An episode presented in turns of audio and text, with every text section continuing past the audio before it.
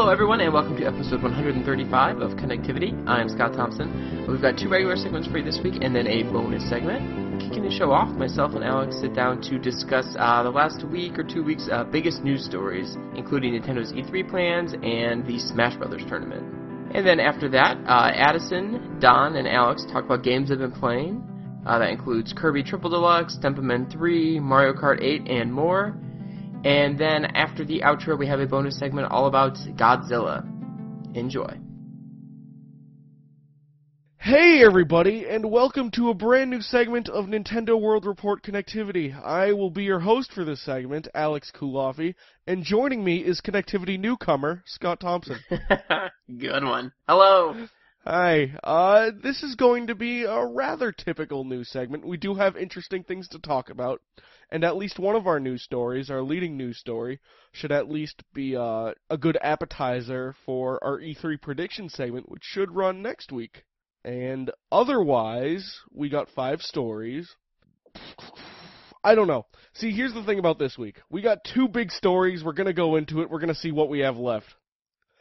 First up, E3 presentations have been announced. Not necessarily the press conferences, but Nintendo's usually day of press conference, uh, little developer presentation. And there are two. Uh, one is going to be on the Tuesday of E3, and the other one will be Wednesday. The Tuesday one will be June 10th with Super Sm- uh, Smash Bros. Mastermind, Masahiro Sakurai, and he is expected to be on hand to talk about the games for an hour and a half.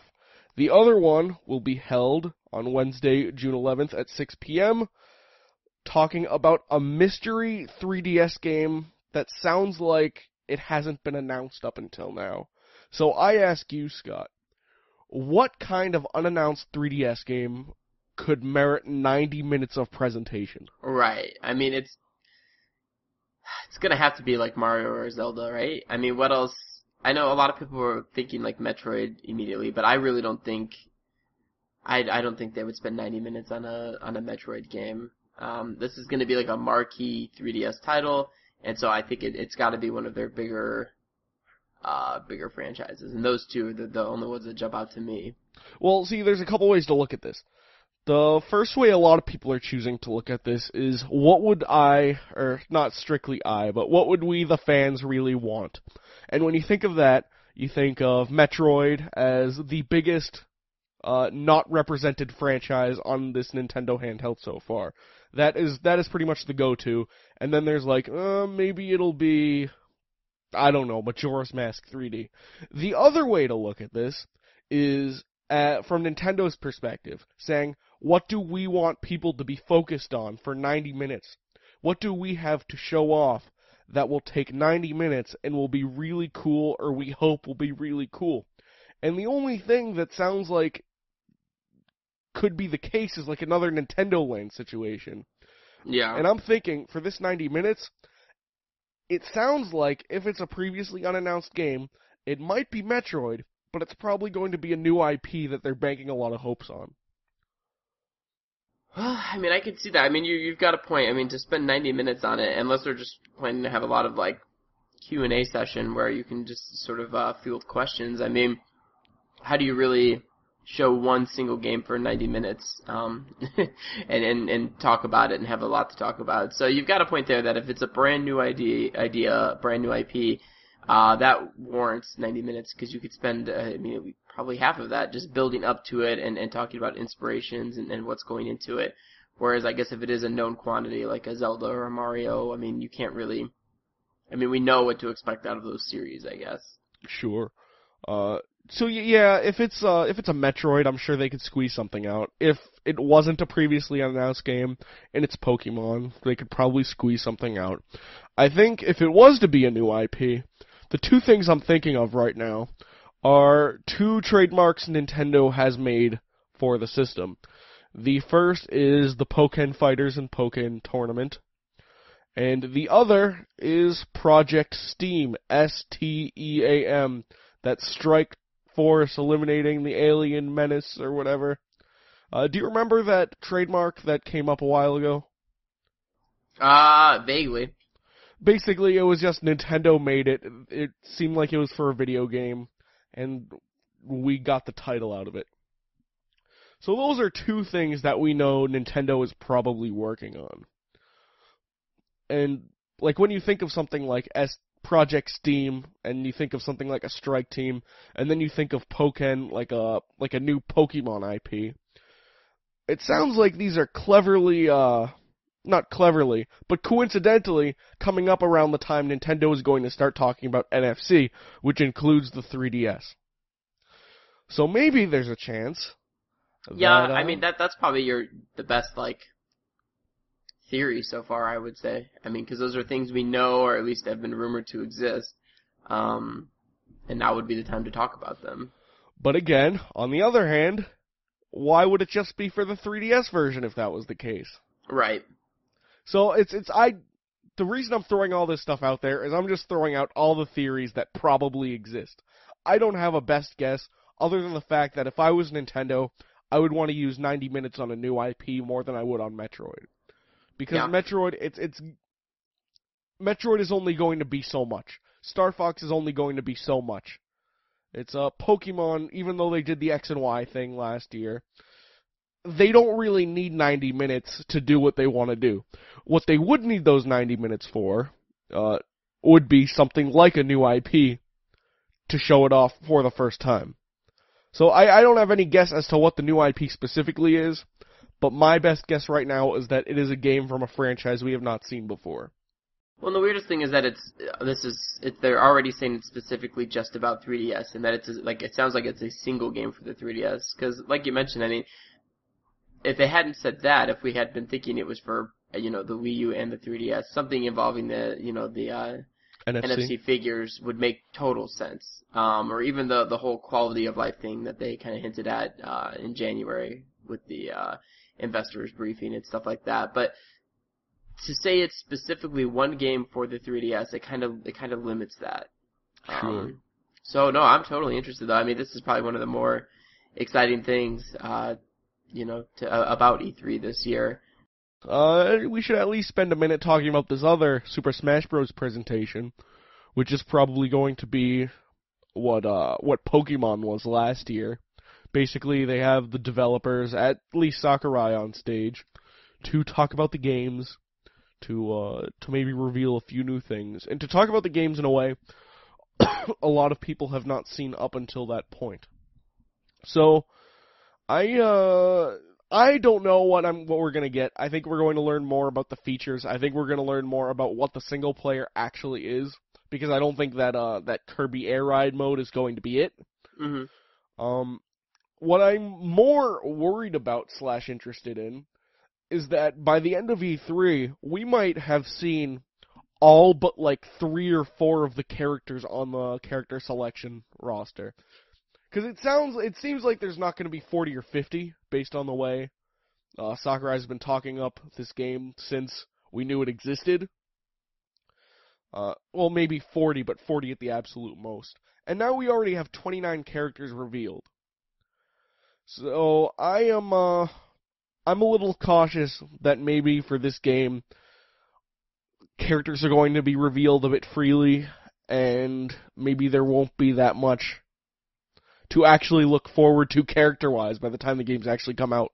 I mean, there'll at least be one kind of like ultra secret secret character, kind of like Rob back in the day. Um, you know that we have no idea about. But I was talking about with Neal last week uh, during our, the Mario Kart segment about unlockable characters and stuff, and I'm okay if they reveal every character as long as that means all these characters are going to be available from the start.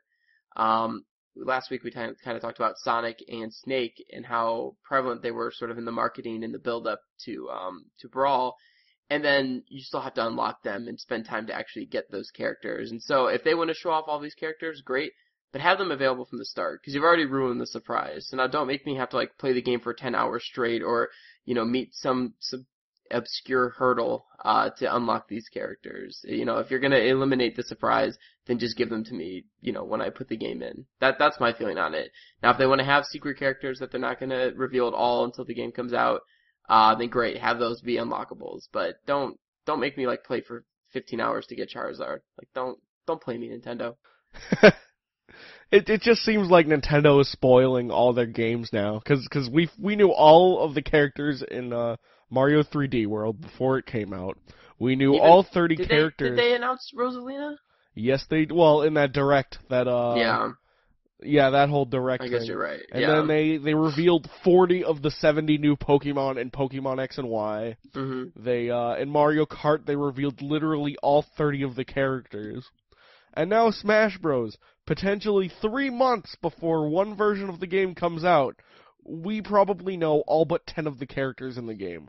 I wonder like how much they've looked at this and just sort of analyzed. I mean, given the internet and Twitter and everything, uh, NeoGaf have have they analyzed it and kind of looked at well, how long do these things stay secret, and is it better to leave them secret as a carrot on a stick, even though they get they're going to get revealed by other sources immediately, or is it better just to reveal them ahead of time and build hype and get people engaged that way?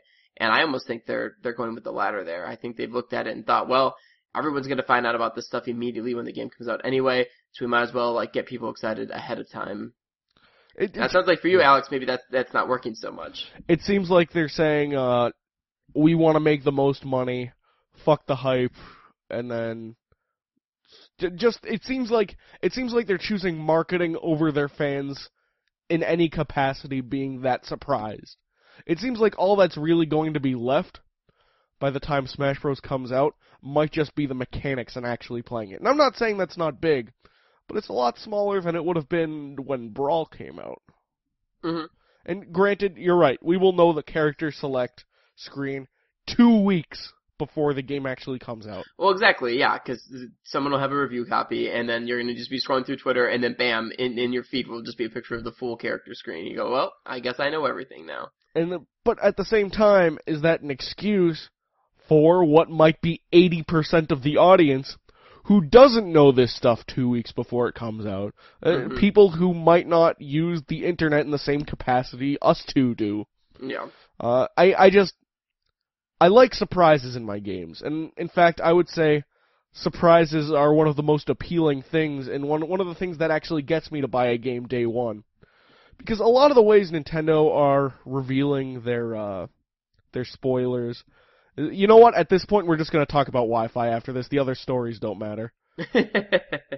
Uh, basically, at this point, the way Nintendo is doing spoilers, it feels a lot like how Steam does early access. How you're going to see a little bit of the game more each time up until it's finally released. And yes, you can finally see the game in full the way it's supposed to be experienced. But by that point, if you're an early access uh, purchaser, you already know probably everything that's in the game before you even touch oh. 1.0.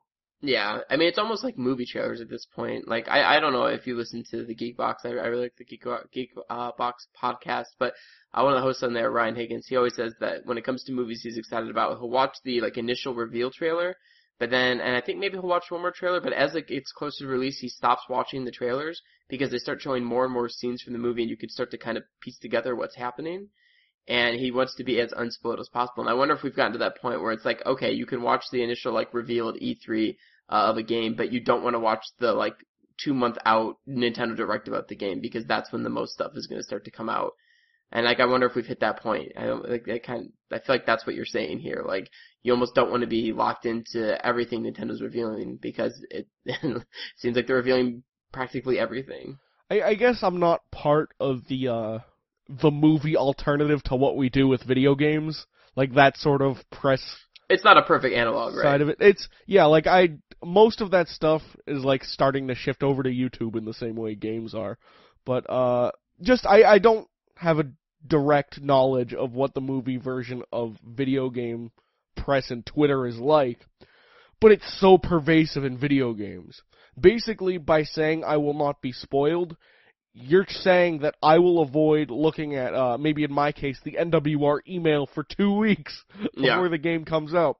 I will avoid uh, going on Twitter in any major capacity two weeks before the game comes out. And in all fairness, that is absolutely my fault in the fact that, oh, I, I don't have to have chosen to write about games in the first place. I didn't have to, cho- to choose to be involved on social media in the first place.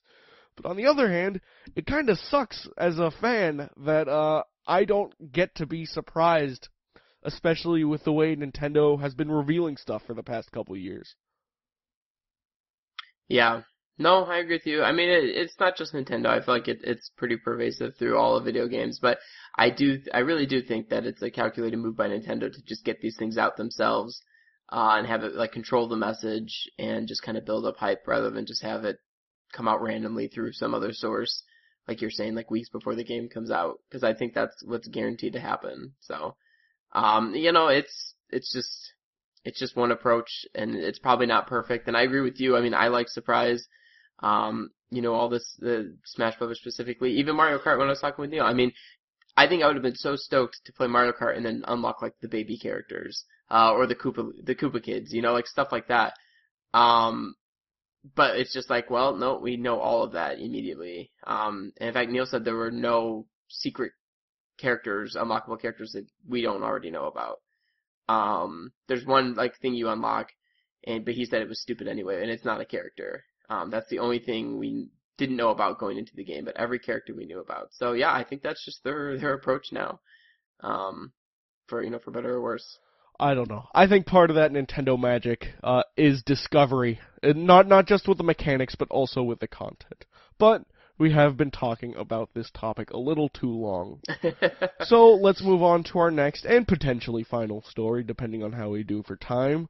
Nintendo Wi-Fi connection as of yesterday. Uh, we're recording on Wednesday, so as of Tuesday this week, it seems like Nintendo Wi-Fi connection for so many games does not exist anymore because it was powered by GameStop, GameSpy, which is now offline. And I think that's the important thing that a lot of people are sort of missing. I think people think this is like a conscious decision by Nintendo. They're just shutting it down themselves.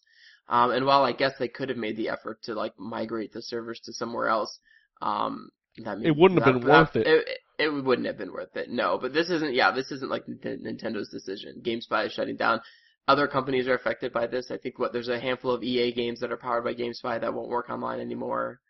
Um, so yeah, that's just that's just what happens. But yeah, uh, DS and Nintendo Wii games you can no longer play online. I, I just remember reading Nintendo Power and uh, seeing them hype up Tony Hawk Skate Land and Mario Kart and Animal Crossing Wild World for using this revolutionary uh, new way of connecting online. And I'll say, uh, having a handheld connected online in some full capacity in 2005 was a big ass deal. Oh yeah, I'll agree with that. Like I, I mean, sitting in my room and playing Tetris online against people pretty much blew my mind. Uh, in in well, I guess that came out in 2005. Yeah, I think in 2005, right? That was one of the first two uh, online DS games, wasn't it? It was that, and it was Tony Hawk, right? Yep, I, I think the I think yeah, Mario Kart, Tony Hawk, and Animal Crossing were at least the big three. Yeah. Uh, from the get go. Yeah, it's it's just like I, I guess you can look back on it now, and uh, hindsight is 2020. Uh, maybe it was, it is, maybe it is so backwards and not that great by today's standards because Wi-Fi connection kind of stayed the same with friend codes up until 3DS while everything else evolved. But there's something to be said about just how fun it was at the time. Just like even Mario Kart DS had pretty good online for its time. Like it was at Oh, least yeah. mostly stable. You could at least get into games with your friends. And Animal Crossing, I mean, that was fun even after uh, Wi-Fi kind of became a little obsolete. Nintendo Wi-Fi. I don't Mhm. know. I'll have a few good memories. I won't be devastated because it's being replaced by much better online infrastructures. Oh yeah. But it, it it- it's a fun thing to look back on at least. Well, I think I think it's kind of like like a a double-sided coin here, where I think on the DS it was pretty impressive technology. Um, you know, Prime Hunters I think was another really good Metroid Prime Hunters was another really good um online game, even if you know I would rather play an actual Metroid game. But for what it was, it was good. Uh, but on the Wii, I think that's where you have a lot of issue um, with the Smash Nintendo Bros. Wi-Fi connection. Smash Brothers was terrible, terrible. Oh man, like I was so excited to get that and play with one friend locally, like, and then play against two other people online and do like two v two matches. Because at the time, I was completely into playing like Halo Two and Halo Three that way. Um, and loved and loved the, those sort of small matches. And I thought, man, we're gonna be able to do this with Smash Brothers, and it just never ever worked. Um, Yeah, people are getting excited for the new Smash Bros. just on the fact that it will allegedly have good online. It's so scary though that in that direct, um, Sakurai was basically like, you know, make sure you've got the best connection you can. Make sure you get the the Wii LAN adapter and all this kind of stuff. And that was for the 3DS, I think, right? Specifically, he was talking. Ah, maybe, hopefully. the 3DS, prob- he sounded right. a little, uh, he was doing some extra padding on. But I guess the so. Wii U one, it sounded like he at least had some confidence in, which was good. Well, let's hope so. Yeah. Um, but yeah, Smash Brothers with that Mario Kart actually worked okay. yeah, Mario Kart's been good with online Yeah. since it's existed. Yeah. Um, but yeah, just just I think Smash Brothers because that was probably, I mean, one of the Wii's biggest games, and that online was just such a disaster that I think it I think that has set Nintendo back um for a long time, and that they've sort of lived with that uh that infamous legacy. And I think it's kind of plagued their online infrastructure since, especially since they don't really try very much with online, um, you know, with their first party properties. So I, I think I don't know. It's just been bad, and I think Nintendo Wi-Fi connection is a big part of that. Um, but like you said, things are better, and I think things will be better at Smash Brothers, uh, and then uh, Mario Kart. I think too will will kind of prove that they've they've resolved these issues, and that you can enjoyably play your games online on a Nintendo console. At the very minimum, one thing you can take away from this in a very positive way is that the age of friend codes is slowly but surely dying.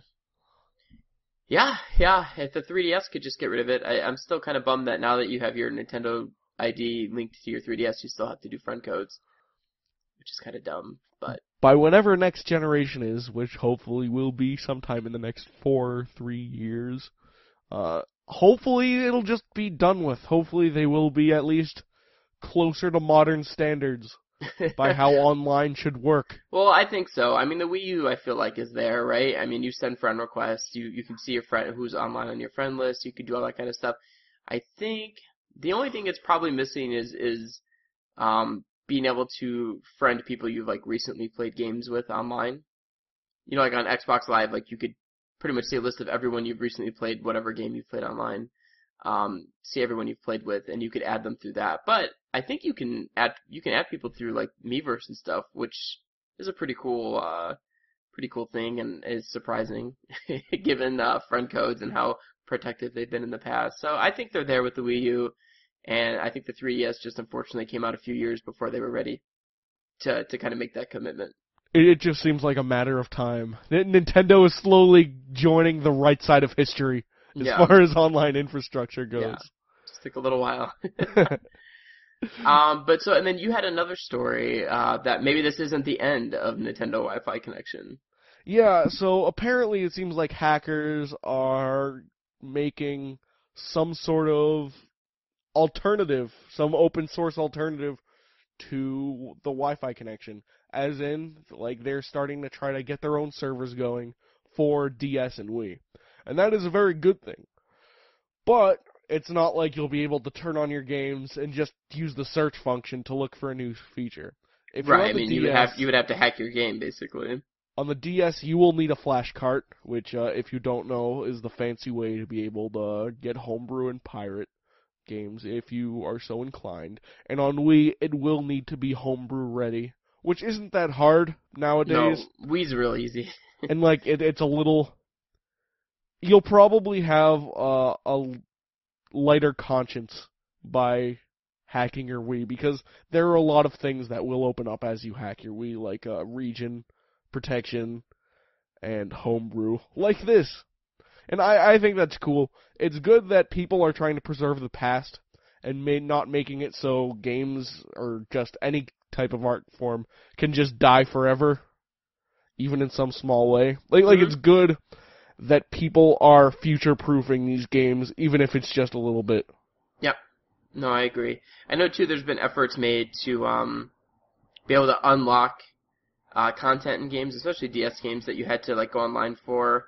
Um, like I'm, I'm specifically thinking about like the Professor Layton games. Mm-hmm. You know, there were like the daily puzzles that you would quote unquote download, but really they were actually on the cart. They would just unlock basically when you when you checked in online. So I know people are, are trying to find workarounds for that to unlock all that content without having to use Nintendo Wi-Fi connection, since it's all already there on the uh, on the cart. I remember Justin Berube uh, was he bought like ten copies of Picross DS recently just so he could download all the DLC. Oh yeah, there you go. It's, uh, pe- people are doing their uh, their best to try to protect the future. So we are at the 25 minute mark. Would you like to do another story, or should we call it quits? oh, we could do one more if you want. That's fine. Yeah. Uh, how about this one at the bottom? This uh, this one we were going to close it out with. We got the Super Smash Bros. Invitational. What Nintendo is using the Nokia Theater for instead of a press conference this year at E3.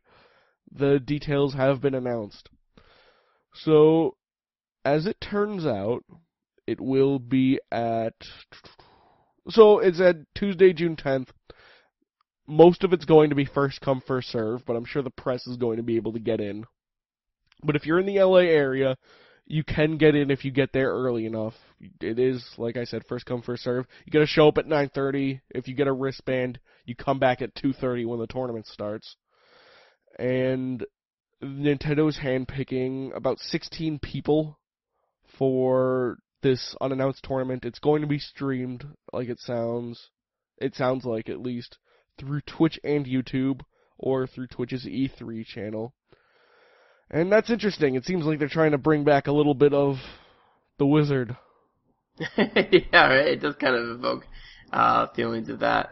What I find impressive is that we've gone in what two years from like Nintendo not allowing Smash Brothers, or almost not allowing Smash Brothers to be played at. Was it Evo that they were that they almost prevented it from?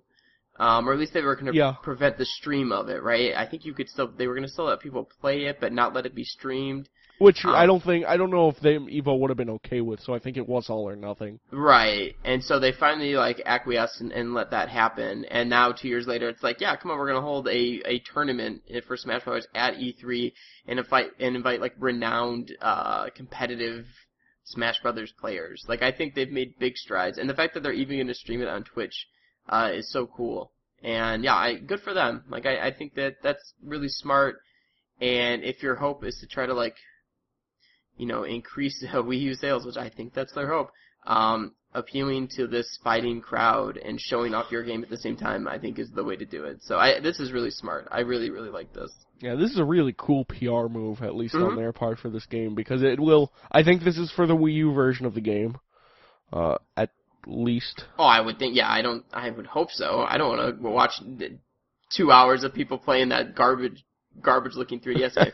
Now, mind you, the 3DS game will probably be fine, but that's not, you don't want to watch that. You don't want to watch it on a stream blown No. up, and you especially don't want to watch it in a theater blown No. up. No. Uh, but the side of me who almost went to E3 this year and does want to go to E3 again at some point, I kind of wish they used this uh, theater time to do their press conference. No, I know. Uh, you'd think there'd be a way that they could do both. I do agree that the, uh, you know, sort of pre-recorded um, conference isn't really as exciting. But given some of the hiccups they've had lately, I mean, the Nintendo Land demo from what two years ago now. Um, you know what the the rumor is that Retro was supposed to have, I guess Donkey Kong ready or something, but that fell through, so they had to do this like extended look at Nintendo Land, which was terrible. And then um, there was what uh, the the Zelda demo at E3. I guess probably 2010. four years ago. Yeah, so four years ago, um, with Skyward Sword and the Wii remote like wasn't functioning correctly, so like Miyamoto couldn't accurately play the game. I mean, that was like a train wreck. Well, that specific moment was a train wreck, but in all fairness, if you remember E E3 2010, where they had a GoldenEye, Kid Icarus, 3DS, all those things, that was probably one of the better E3s Nintendo has ever had, Oh, even yeah, press sure. conference wise. Sure. Oh yeah.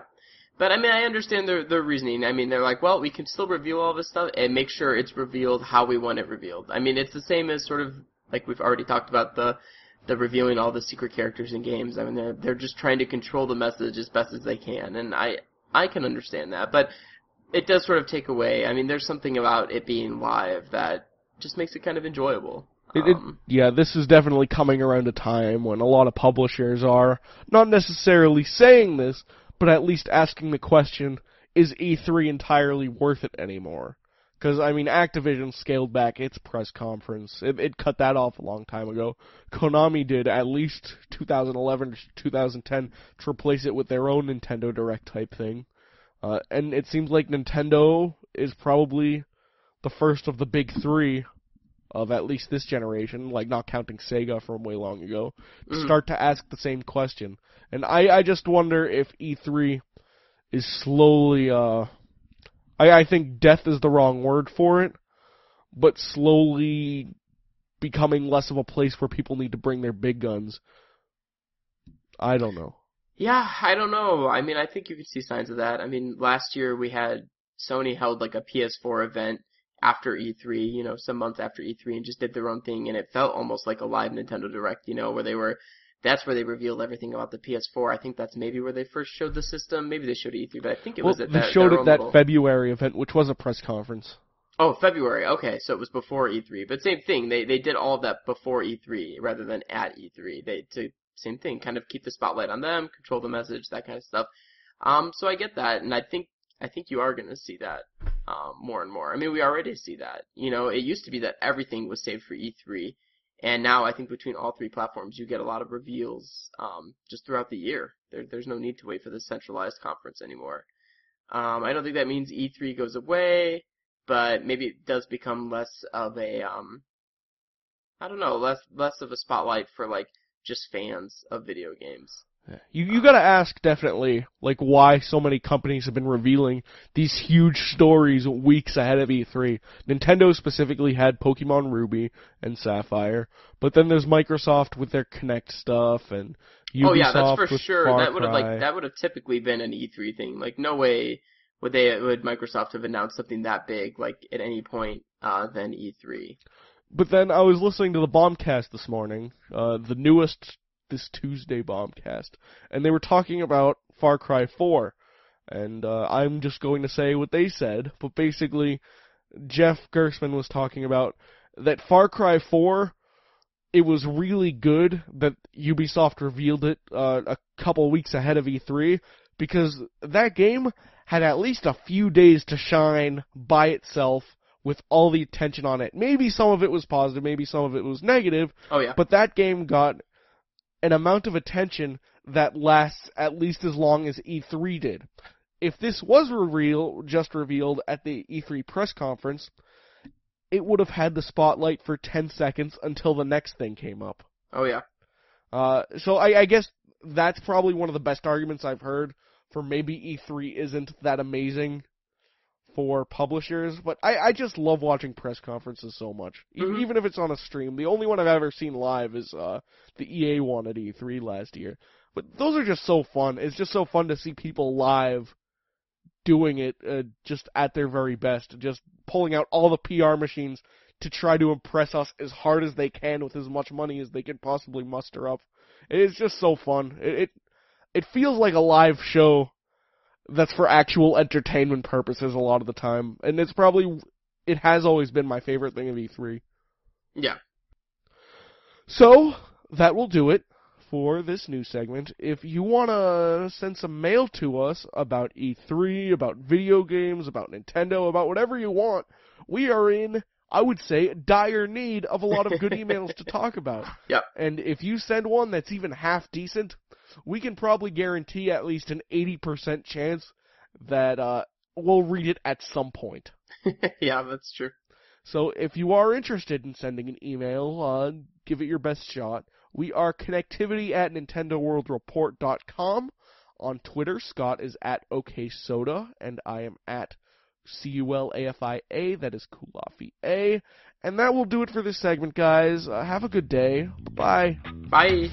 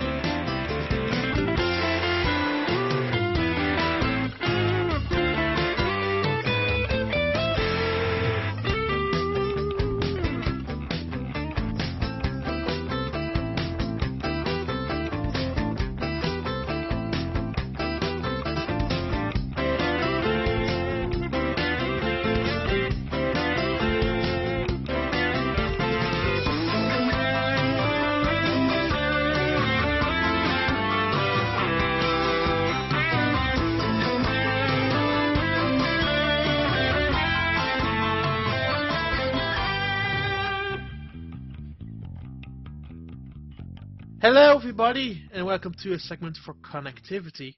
I am your host, Daan Koopman. Wow, I never thought I would say that. Anyway, um, with me tonight are Alex Culafi. Hey, everybody. Hey, and we have Addison Webb. Howdy. Still recovering from your loss last week at the quiz. yeah. Uh, so today we're just going to talk about video games and the games we have been playing recently. And um, Alex, why don't you start us off? Sure. So uh, I'm gonna lead with something not traditionally Nintendo, but hopefully will lead into a topic that everyone can enjoy. I have been playing the recently released God of War collection on PlayStation Vita. And the reason why I got it is because there was a Sony glitch on PlayStation Network. And there was this thing that if you download the hour long basically trial demos for the God of War HD collection on PlayStation 3, Right. the cross buy on PSN basically glitched. So if you download those two demos, you can download the full Vita game for free. Oh wow. And it only it was only working for obviously like a couple hours. But I ended up getting in. and I ended up getting this new thirty dollar collection for free. So, what does this collection include? It includes uh, the first two console games in the God of War series. So it includes God of War 1, God of War 2. And the thing that's weird about this is that God of War is a trilogy, and not like in the same sense where Hangover is just called a trilogy, and those are just basically three movies that follow one another. The God of War series is one trilogy with three games that are directly connected by story. God of War 1 starts the story, God of War 3 finishes it. So it's a little weird that this collection only includes the first game in the series and the second game in the series, which ends on a cliffhanger. Right, yeah, totally. Uh, but I personally am very much into these games. I enjoy a bit of gruesome in my video game play once in a while. And I think the original two God of War games, and I will even include the third one, like I think that trilogy is classic. Uh, even if it's definitely not for everyone. Some people dislike the violence. Some people think it's mindless. Whatever. I like the story. I like the gameplay and whatnot. So, because of that, my feelings on this port are twofold. One side of me says that this is a pretty bad port. Uh, the games don't look as good as the PS2, and uh, even if it looks a little better, it definitely there, there's a reason why it's called the God of War collection and not the God of War HD collection. And even in spite of this, it still struggles to run at 30 frames per second. So there is uh, some hitching up once in a while. And then there's just a bunch of weird other uh, things that are in the game. Like the trophies glitch out, so for a certain percentage of players, you just don't get trophies. Oh wow, that's terrible. and uh, the cutscenes. So, if you've played any of these HD collections, you know that the cutscenes usually aren't really upres uh, from the PS2 version, so it kind of looks like a 2005 CG cutscene. But it's even worse in this version because there are actually black borders around it, and it doesn't even take up the full resolution of the Vita screen. So it's almost like those FMV cutscenes that are on the Sega CD, where it's just it's just a tiny black box that shows the cutscene, and then the gameplay awkwardly transitions out of it. Wow. So it's not a great port. It's it's I'm not gonna say it's unplayable. I'm playing the first God of War and I'm still enjoying it because at its core it's a very good game. But that also brings me to the other side of this, where even if it's kind of a bad port, I have this weird video game fetish for playing handheld games that play exactly like console games, even if sometimes they are exactly console games. Which is why, like, there's that part of me that almost kind of wants to buy Borderlands 2, because that is a console sized game on a portable handheld. And for some reason, there's something magical about that experience of playing something that I would have normally played on my TV in the palm of my hands. The the thing is, I kinda had that with um also with Sonic All Stars Racing Transformed. I loved playing that on my Wii U. hmm Um, the Vita version was also kind of busted in that fashion where the, it really had some frame rate issues, and I think Borderlands 2 on Vita has that as well. Right. Um, so for me, it's kind of a trend with the Vita. Well, I like playing these very exp- expensive games on like that Vita screen. There are just really port just ports out there that just kind of make that redundant.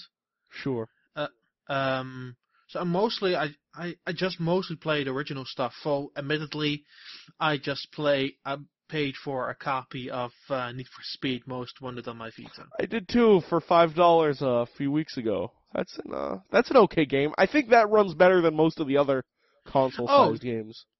Definitely, that one's the best I think.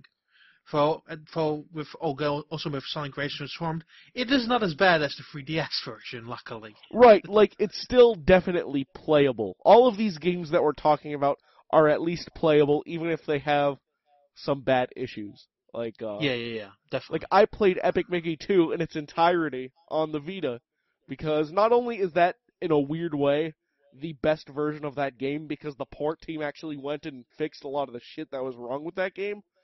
Well, it was done by Sony themselves, so I- I think it was done by a smaller team that was like probably contracted by Sony, but it, it definitely had a layer of uh, care there. But even though Epic Mickey 2 is a mediocre at best video game, the fact that I was playing a console game in its entirety on a handheld without any uh like remote play magic, that was really cool.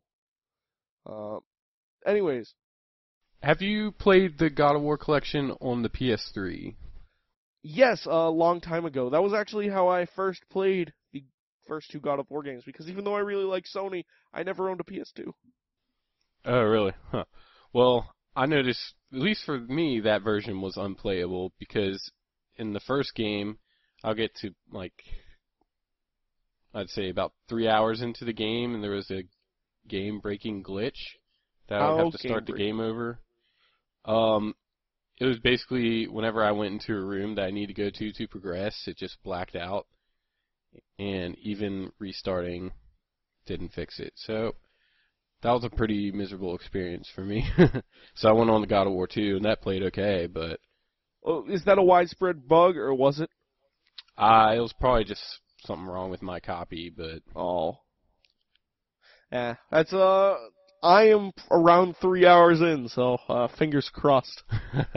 well, I would hope they would fix such a big bug if they're going to re-release the thing. So Yeah, it feels like they reported it, because this, uh, it doesn't seem like the HD version. It seems like they took the PS2 versions and put them on Vita in some capacity. By the way, I, j- I just looked up randomly who developed the Vita version of Epic Mickey 2 Uh-huh. because why not? Sure. Um, it it was done by uh, Blitz Game Studios. What did they do otherwise? They have done Shrek Alarm, uh, Puss in Boots, Michael Phelps Push the Limit, SpongeBob Surf and Skate Road Trip, Yoostar 2, The Biggest Loser video games. Uh, I could go on, but uh, this list makes me actually really depressed. So You know what?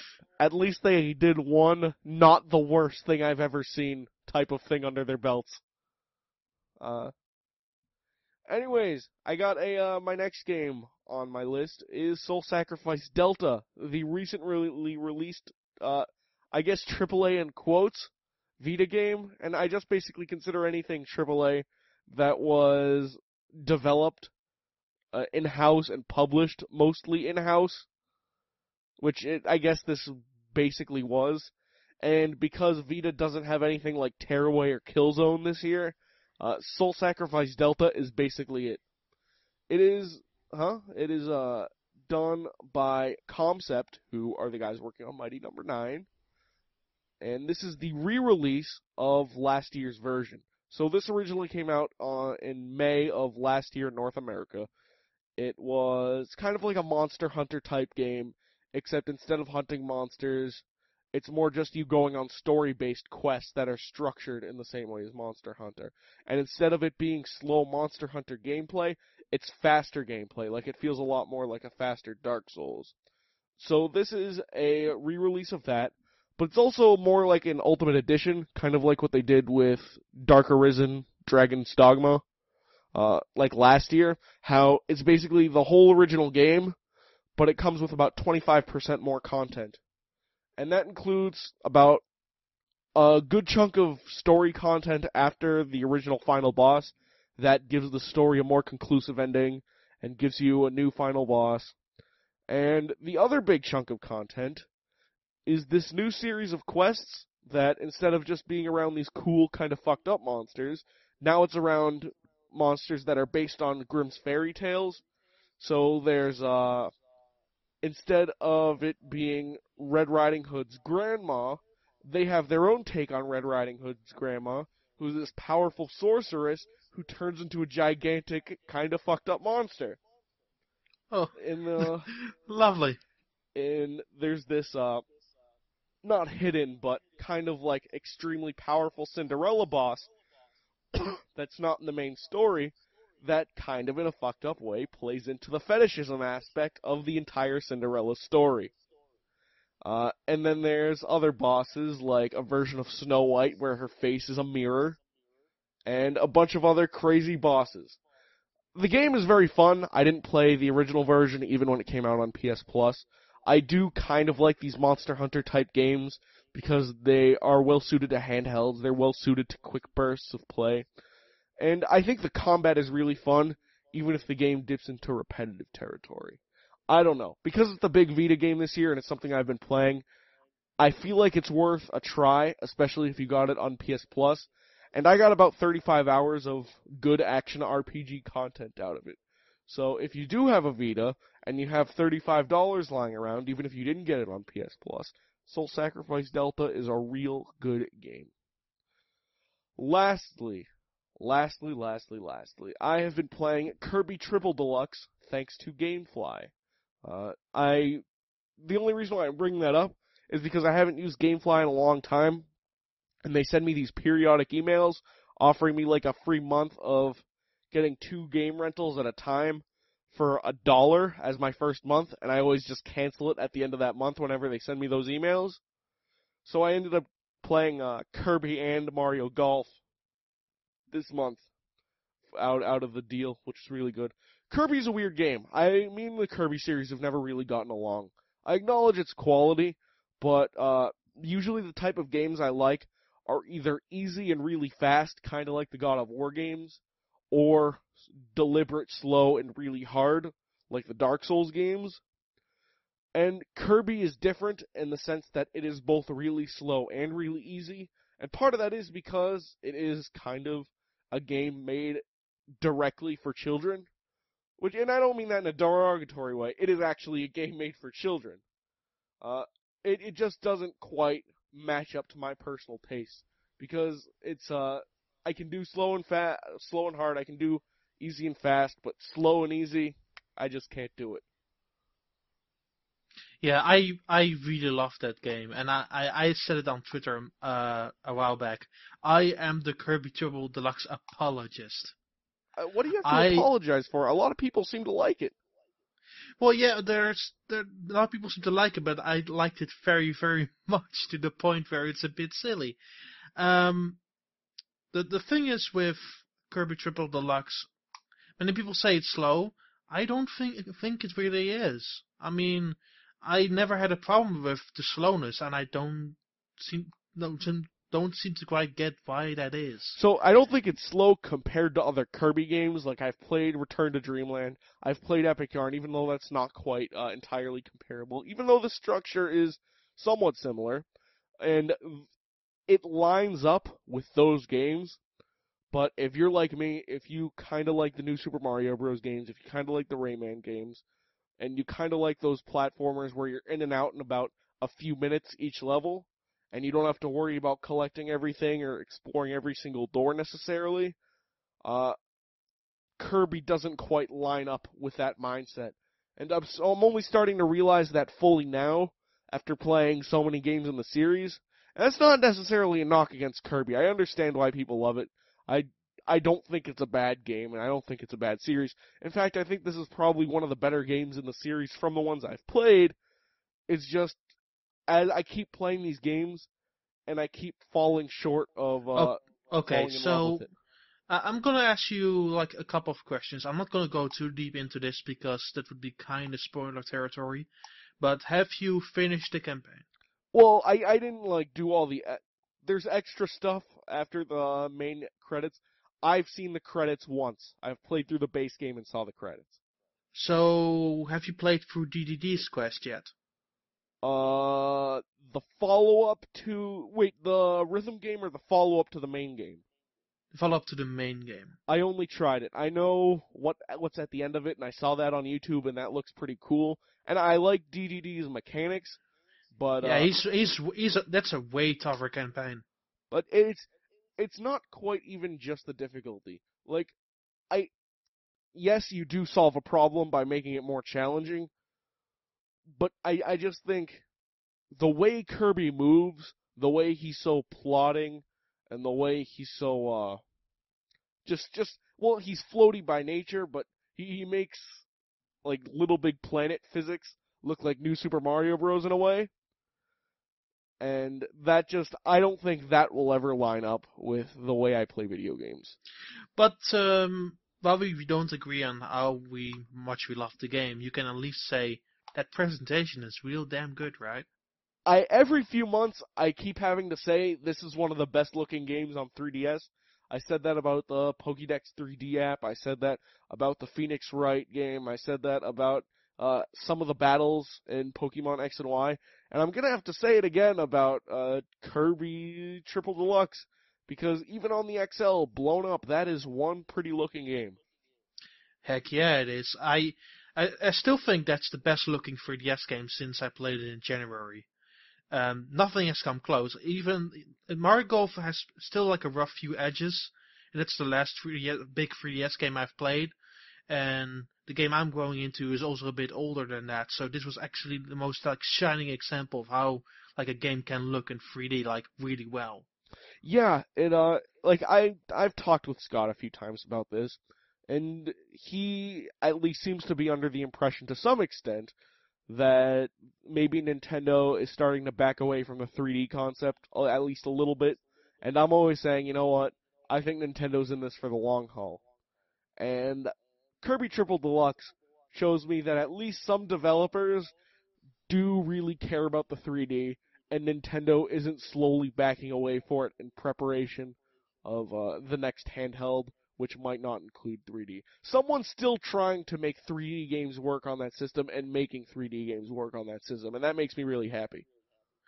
And for HAL just needed like an extra couple of years to really fulfill that promise. Yeah. Um, I mean, the only thing uh, thing else they made on 3DS was I think, I think they were involved with Face Raiders. That Um, that sounds right, I think. Yeah, so they had a long long time to think about what they could actually do with the 3DS, and I think in that fashion they really solved that those problems really well. Uh, I guess before we move on, Addison, you've been playing this too, right? Yes, I've gotten to like the third world, I think, third or fourth. And uh, how are you feeling about the game so far? Well, I'm a huge Kirby fan. Um, Dreamland for the Game Boy was one of my first video games ever that I ever owned, and I played the crap out of that game, going on road trips when I was a kid. So the nostalgia factor definitely plays into how I feel about the game, but I really do love it. I think it, I definitely think it is the best looking game on the 3DS. It's one of the few games that I actually can tolerate the 3D being on. For some reason, my eyes can't really take it too long, but with Kirby Triple Deluxe, I guess it just works so well that it doesn't seem to bother me too much. Uh, I played a little bit of, I don't know how much you've done of the DDD rhythm game and Kirby Fighters, but I've actually enjoyed those a good yeah, amount the fighter too. game is real good. Yeah, the the fighter game is awesome. Um, that gets pretty tricky though, especially when you go to the harder difficulty. Um, but it's kind of one of those things. It's like a relaxing game. Like it's when you want to sit down and play something, but you don't want to get into something too serious. It Kind of reminds me of Yoshi's New Island in that sense, but I think this game is a lot more fun and interesting You can say than better. Yoshi's New Island. this is a way. In fact, Bring on the I- hate mail. It yeah, it it is leaps and bounds better. This does a lot of what Yoshi's New Island does, but it does it so much better than Yoshi's New Island did. Like you can tell the clear difference in ability between Arzest and uh, Hal. Right. Because here, for me, the weird the weird thing is that I played Kirby first, so for me going to to Yoshi was kind of like, oh, okay, well, Just a little groan. It Yeah. kind of hits the same demographic. It's a game for younger kids, but I think Kirby just has a little more meat to it, a little more to offer. Yeah, Sure. I think it has more variety in that sense for sure. It's in the bosses, I think. It's uh, I think the bosses demonstrates the biggest difference between Kirby Triple Deluxe and Yoshi's New Island. I will say, regardless of what I have to say about the game in general, those are some really good bosses. The bosses have a lot of care into them. The bosses are better than any of the new Super Mario Bros. Games have ever Yeah, had. those those those updated versions in the DDD one and the arenas, they get really really tough. I I I have the Japanese version now for months now. I still have not finished the real true arena in that game. It's really really hard. All right, uh, that's all I got. So okay, let's go to um, Mr. Addison Webb.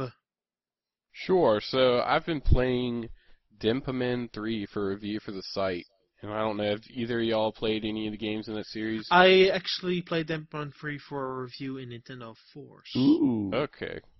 Interesting.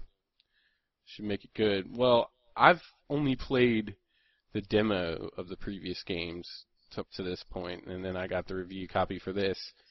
And it's been a struggle getting through it. I, there's a lot of things I do like about it, and it seems like everything's there for it to be good, but the way I play through RPGs and what I want out of an RPG is really the story, and you're not going to find that in Denpa Men.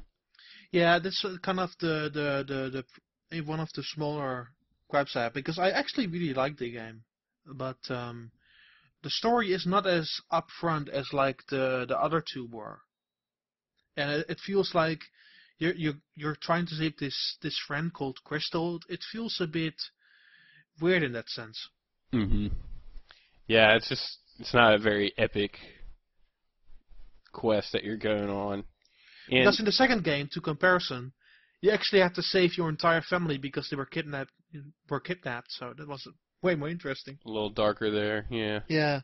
Um, I can't stand the battle system in that game. The even the battles, just like walking around the world, they take forever because once you get into the meat of the game, you can have eight Denpa Men in your party, and their attacks don't do a whole lot of damage, and a lot of time you're healing.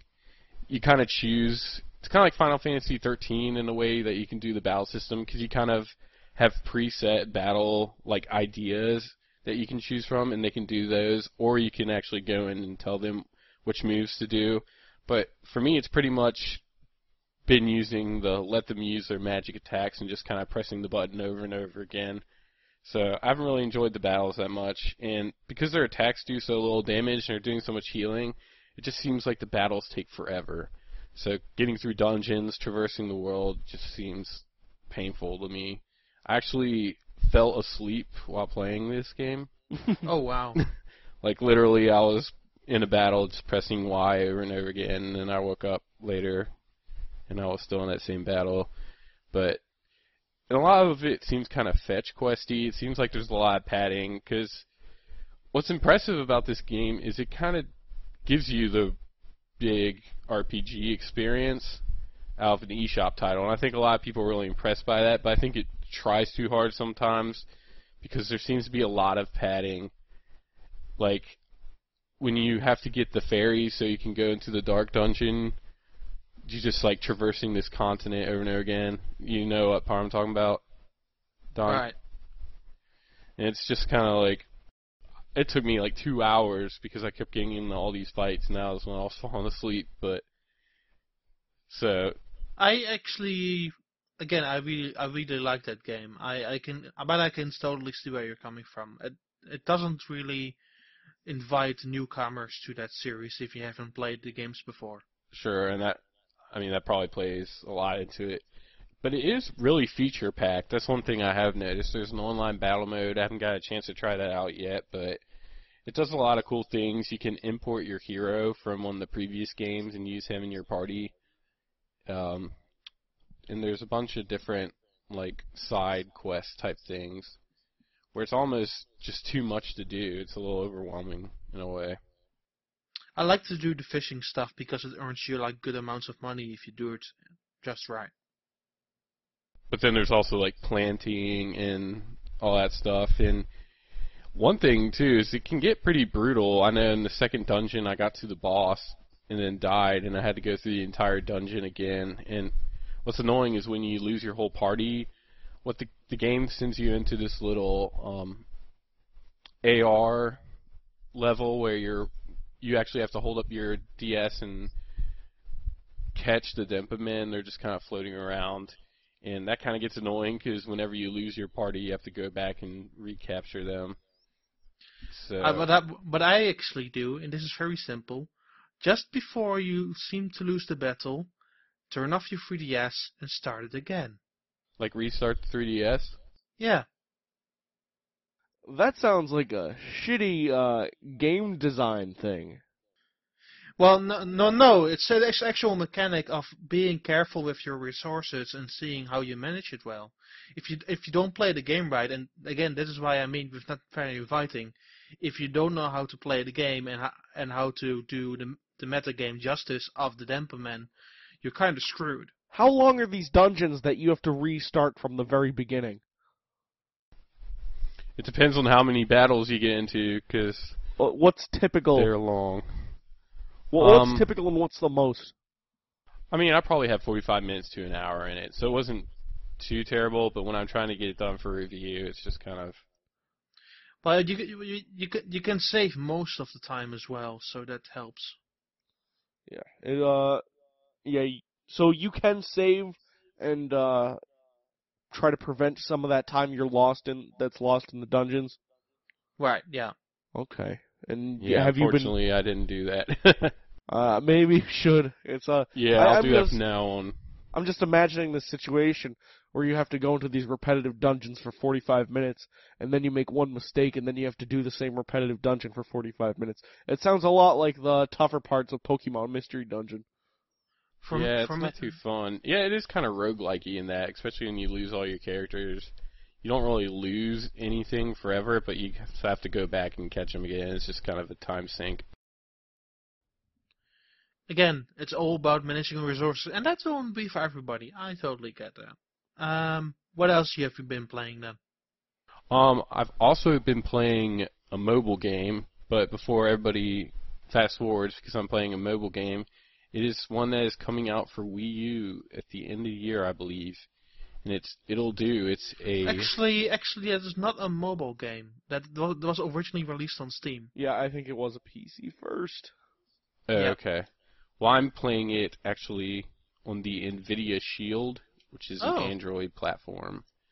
So I picked it up off the Google Play Store. It was five dollars, and I am really enjoying it. It's kind of a parody of the Legend of Zelda series, and I've expressed my undying love for the Legend of Zelda series on this podcast before, and it's just kind of making fun of that, but in a very like respectful way, where you know that those guys just like love the crap out of A Link to the Past and the first game. It just has a lot of feeling to the, of the first game to it, but does some funny jokes. You've got this kind of like weasel-looking flying squirrel type guy, but his like wings are like fairy wings, and he's his name is like Tippsie, I think. So he's like an alcoholic, like flying squirrel.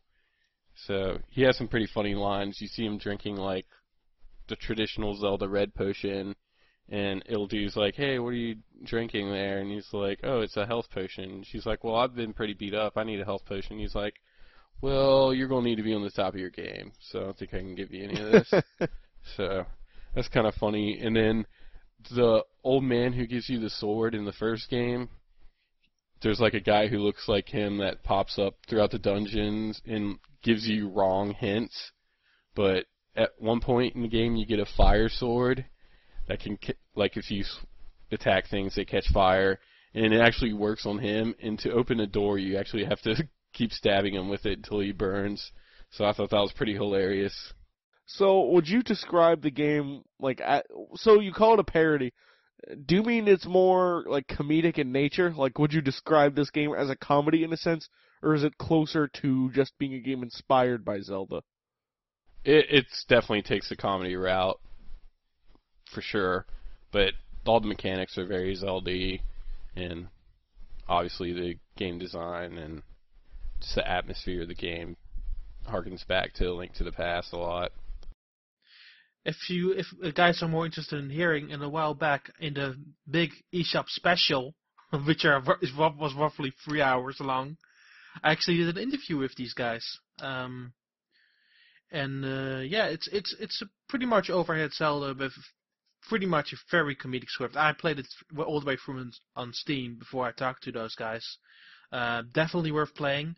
I'm very interested in seeing what they were going to do with the gamepad, but um, we'll see when that happens. I think it will be actually released like really soon. Oh, okay. Well, that's good. Um, yeah, it's available for like you have a device that can play it. Whether I don't think it's very demanding of a PC. So if you got a PC or a laptop, you can get off Steam. It's on iOS. It's on Android, Google Play Store.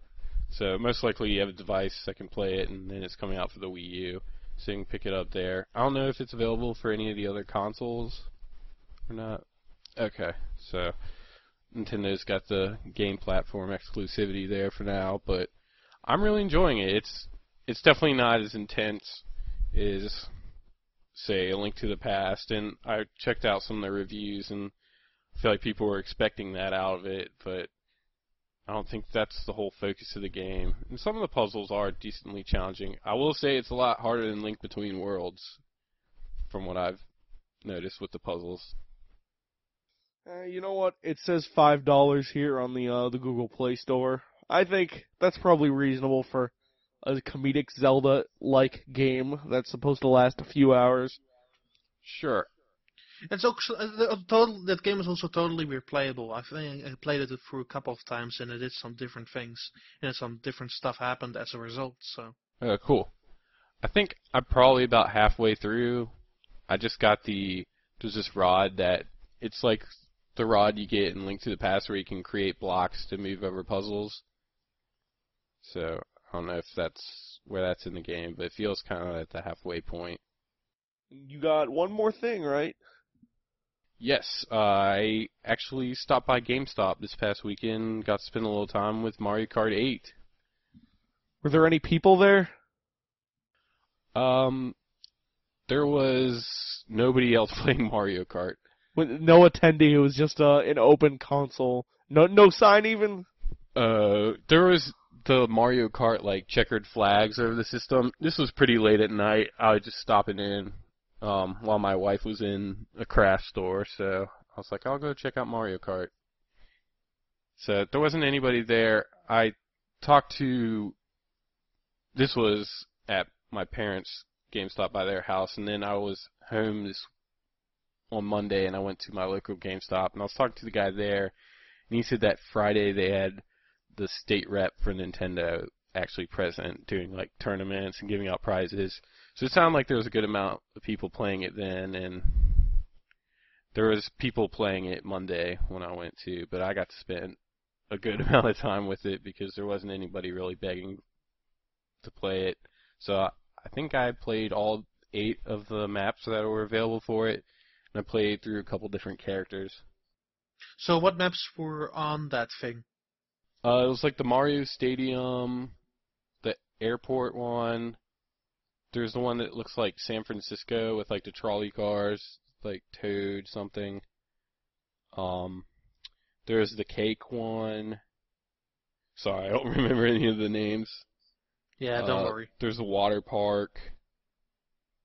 Which is just called water park, so. Yes. You got at least one right. and there's like the one that kind of reminds me of the first track in Mario's Kart 64. Okay. Do you like the video game? Yes, I do actually. I had a lot of fun playing it. Um, I like the new characters. I actually like the Koopalings a lot. I think Mario 3 is a big game in my history with Nintendo, so I think it's cool that they're paying tribute to those characters in a way, even though their most recent games, their appearances have been a little disappointing. But Actually, that was Super Mario World that they were first in, right? Uh, the Koopalings? Yes. No, that Couple was uh, Mario 3. Okay, I just want to make sure. Um, but yeah, I thought they were cool characters. I played with um, Lemmy Koopa and Morton Koopa, and I played with Shy Guy and Lakitu. Were all Mm. 30 characters on there? Uh, yes. Oh, wow. It seemed like everybody was unlocked that they've mentioned is in the game, so you got to play with them. Um, I think the new items are pretty cool. I got the super horn, I think is what it's called, at the end of one race, and I was right behind um, Peach, and she was about to win the race, and then I honked that horn. She spun out, and then I like got through right at the end, got first.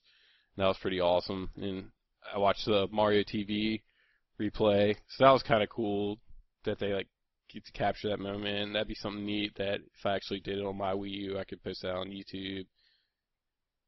So I'm pretty excited about that feature. Um, I can definitely see why some people are looking for more. Uh, Mario Kart's kind of always been about the racing for me, but the battle mode, not so much. So the fact that that's been kind of messed up for this version isn't a huge deal to me. I feel like the racing aspect of it's really good. And I actually like the zero grav stuff a lot too. I think it you do have to think a little differently once you're in the zero grav parts. You're trying to run into people and make sure you hit the bumpers because I think do you eventually like slow down to like going really slow if you don't run into anybody during those? 'Cause at Uh, one point no. I was like, uh, I must must have let off the gas and All right. Uh, just one more question, and it's kind of a weird one, but uh, this game is supposed to be one of the best looking games on Wii, and I believe that based on the videos I've seen. But Nintendo has a uh, every store demo does, but Nintendo has a remarkably bad track record with store kiosks, uh, whether it be in GameStop or Best Buy. Even if the games look really good, the monitors that either the stores tend to provide them with or they provide themselves with is the same way at E3.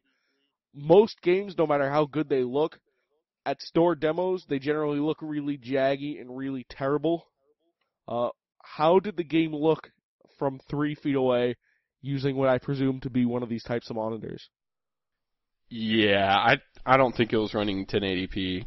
It looks 720p At best, monitor. Yeah, it you can definitely tell there's more jaggies. And I mean, from like going to Best Buy and like playing 3D World and then going home and playing it on my TV, like I can tell there's a big difference there.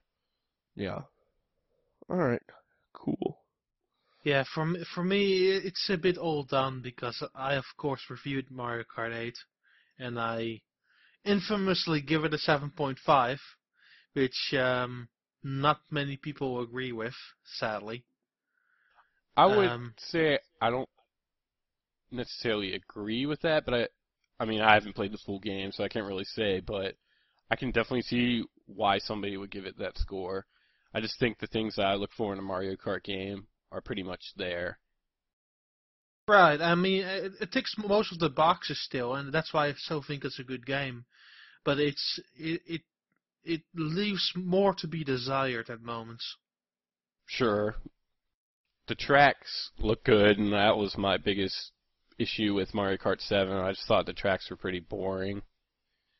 And especially when you see the same retro tracks over and over again, and they haven't done anything to really change how they play, but now they actually added some of the zero G stuff to those retro tracks, so it gets me a little more excited about the tracks. What do you mean game. with with retro tracks all over again? They never used one retro track twice. Well, I just mean playing the same track that I played in like the DS game or like the Wii game Oh, okay. for Mario Kart okay. 7. It's just like, well, I've I played so much Mario Kart DS and so much Mario Kart Wii. It's like I don't really want to vi- revisit those maps over having like a new map if it's going to be the For, exact same for, thing. for for every new version should include Coconut Mall. That's one new requirement for me. Oh yeah, that one is neat. but yeah. Um, let's move on to me then, and hopefully I can uh, do this in the right timing, so we have roughly under hour. Um, so I've been playing three things like uh, these two fellas. Uh, first of all, I've been playing Inazuma 11 Go, You Um, lucky which- bastard. which uh, Alex is possibly very interested to talk about with me. Yeah, I uh, I am I really wish that I would have heard about Inazuma 11 2 coming out in North America by now because I really really like the first game. Um, so as everybody knows, I'm a big fan, big fan of football or soccer in North America. Um, and I like strategy games and RPGs, so these games will really feel at home. Um, not as much with the um, with the third entry in the series. I like the first and second one, those which were also on Nintendo DS in Europe. Uh, and the, the the original was also remade with North American voice acting on the 3DS which I feel a bit indifferent about, but again, I'm European, so that's why. Um, the third one was kind of, kind of terrible. Um, not bad in any sense because the gameplay was really solid, but it it kind of looked not very good. And secondly, uh, the story was really, really mundane, and especially like the third spin-off one, where the plot was basically we have to destroy football to take over the world. Was that the one with the aliens? Mm, no, that's uh, from from the future, Oh, okay. No, yeah, that makes sense. and it that was super super weird. Um, yeah, so that's for something. Uh, this new um, entry um, is has a new cast of characters. Um, is of course was originally released like two years ago, like two or three years ago in Japan. So it isn't officially a 3DS game. It's not a remade one uh, and ported to the 3DS. No, this is an actual 3DS game. Um, it has some of few of the relics from being a free 3DS game like two years ago. Like it's not the sharpest you will find on the system, but it, it is very still very playable and still very enjoyable, and it looks very good in 3D. Um, the strategy gameplay is still there, and it it looks better than it has ever been. And just like with most of the level 5 games that are on the 3DS, all of the cutscenes have 3D layering. Um, so actually, I really like this version. It's turning out one to be one of my favorites. Uh, though one thing that is really disappointing about it is that the the, the voice ac- acting of the new cast is far from spectacular. Like, um, if you found the European Luke's voice in Professor Layton 2 Cockney, oh, be ready for some bullshit and Inazuma 11 Go. I mean, it was over the top in the first game. At least the American voice acting was. Yeah, here, here's the thing. There's a big difference between like the North American voice and the European voices. Um, I, I can really feel that with the North American voices, they just hired a bunch of real professional people to just do these voices and make them a bit corny. Uh, with the European voices, it's basically all British or weird accents. Okay. So, so if they have like this weird Italian name, okay, we throw an Italian accent accent on this person, and that's that's pretty evident here because like the captain of the new uh, Raimon team is actually Italian, Okay. and like your new playable character, like the the sort of follow up to Mark, which is not a goalie this time, it's an actual midfielder, um, has a really like really childish voice. Um, there are some really, really weird voice choices in there. Not to say that all of them are terrible. Some of them are really, you can really deal with, but the the the ones that are bad, you you kind of shudder about. Oh, why did I choose this one, or why did I choose this route? It, it's you kind of shudder a bit about it. Um, but for the rest, it, it's it's a very it's a very fun game. I've been enjoying it very much so. Um, and uh, for me, it's great to finally have the proper 3DS games finally out in this in this uh, region, because those port and DS games were not fantastic. As an eShop game, they were totally fine, but as a 40 or 50 euro um, European retail release, man, that's terrible. I just have one question about the uh, the visuals. Do is the 3D uh incorporated into the gameplay now, or is most of the gameplay still locked to the bottom screen? Most of the gameplay is still locked to the bottom screen, and for for good reason so because it's it's very it's very good control scheme wise with that touchscreen.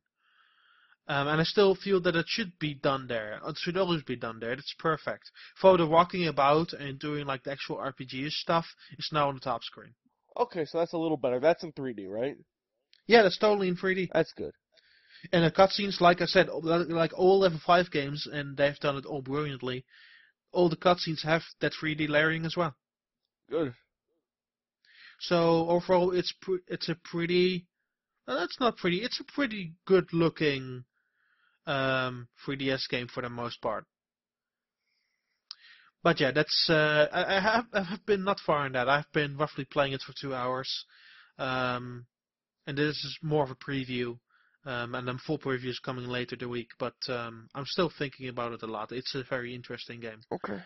Um, secondly, and this is a bit more shorter, I've been playing Squid's Odyssey, which um, is a real eShop game that comes out. When you listen to this, it's already out, but for our recording, it's coming out Thursday.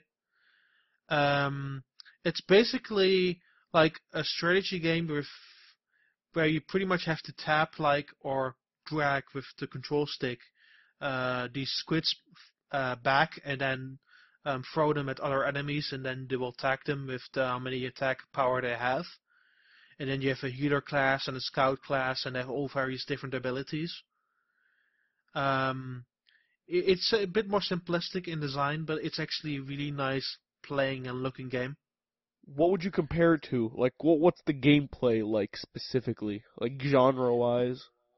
Um, you you so they're over, so the levels are basically structured that you they're not always the same goal. Sometimes you have to explore the area for items. Sometimes you uh, go into like an arena where you have to defeat enemies, and you just fling them at them with um, the characters that you can level up, put hats on them, and use the various classes to your advantage. But is it like a Um, 2D side-scrolling game? No, it's a it's a um, it's a 2D game but overhead. Okay, and it, it, it's organized like in an open world, and you explore and stuff. It- It's it's more closed off like closed off levels, but they are very connected in the sense that um, you kind of move on to the next level, and then you see the closed off that was actually part of the last one. Um, so it actually feels like there is kind of a good narrative to it. Mm-hmm.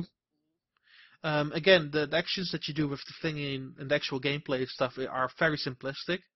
Uh, but at the, at the stuff surrounding it is super super fun, and the game looks really good. So would you describe it like so? It's a top-down game, closed levels. Is it an action game? Uh, it, it's a- it's a, a it's a simple strategy game. It's a bit more simpler strategy. Turn-based. Game. Yeah, it's turn-based. Okay, so it's a turn-based top-down strategy game. Simplistic, Yeah. uh, closed levels. Okay. Yeah. Yeah. Cool. It's for a couple of bucks, and it, it seems like uh, these were originally all separate um, uh, mobile games, or uh, released on Windows 8. And what they've done now is they've included the first two games together in a glimpse of the upcoming game, the third game. So there's actually quite a lot of content there. And every level has three different objectives that you can shoot for. So there's there's plenty for you to do and kind of improve on your last run. Perfect. So if you want to play that, go totally do that. It's a, it's a good game. Um, finally, and this is kind of m- more me being a bastard. I want to talk about something really dumb and stupid. Go for it. Um, so for review, I've been playing Refit Music for Wii U. A lot of people have been shitting on this game, and I have no idea what it is. So I'm going to tell you exactly what Fit Music for Wii U is, Alex, and I'm going to enlighten you in the next five minutes. Perfect. So, Fit Music for Wii U is a sort of aerobics game where you have various songs, I think like 15, so not a very big selection, um, where you do various, very simplistic moves. I, I'm not very hel- healthy myself, and I could do them very easily. Um, and then there's a separate aerobics mode where you can do these moves separately so you can learn the moves for the dances. Um, to start things off, this is a 30 euros eShop title. Wow, that is a lot of money. This is literally 30 euros, or in dollars, 50 bucks. Um, and then we come to the to the motion controls, which are terrible. The, the, like you could complain the Just Dance all you want, but um, actually they are kind of more party-like and fun. These are downright terrible, like really, really bad, like super bad. And to illustrate my point, um, you can go to my Twitter and find a Vine video where I set the controller down, and this is actually the Luigi controller. This is super fitting for some reason. I put it down, and it still registers like I did moves. Oh man. Oh no. And guess how much points I scored? 94 out of 100. Damn it, video games. I scored 95 out of 100 with doing nothing. Well, I mean, it's not an A plus. Uh, they they gotta knock you somewhere. Did you score better not playing, or did you score better? I playing? scored better not playing. Oh, poor. When I actually when I, when I actually played, fifth, like 25% of the time, I actually got like plenty of bats. And most, the rest of them were just okay. And when I set the controller down, like 10% of them were perfect. sounds like uh sounds like a ten out of ten, Daan. Um, but I'm not done yet with this game, like by a long shot.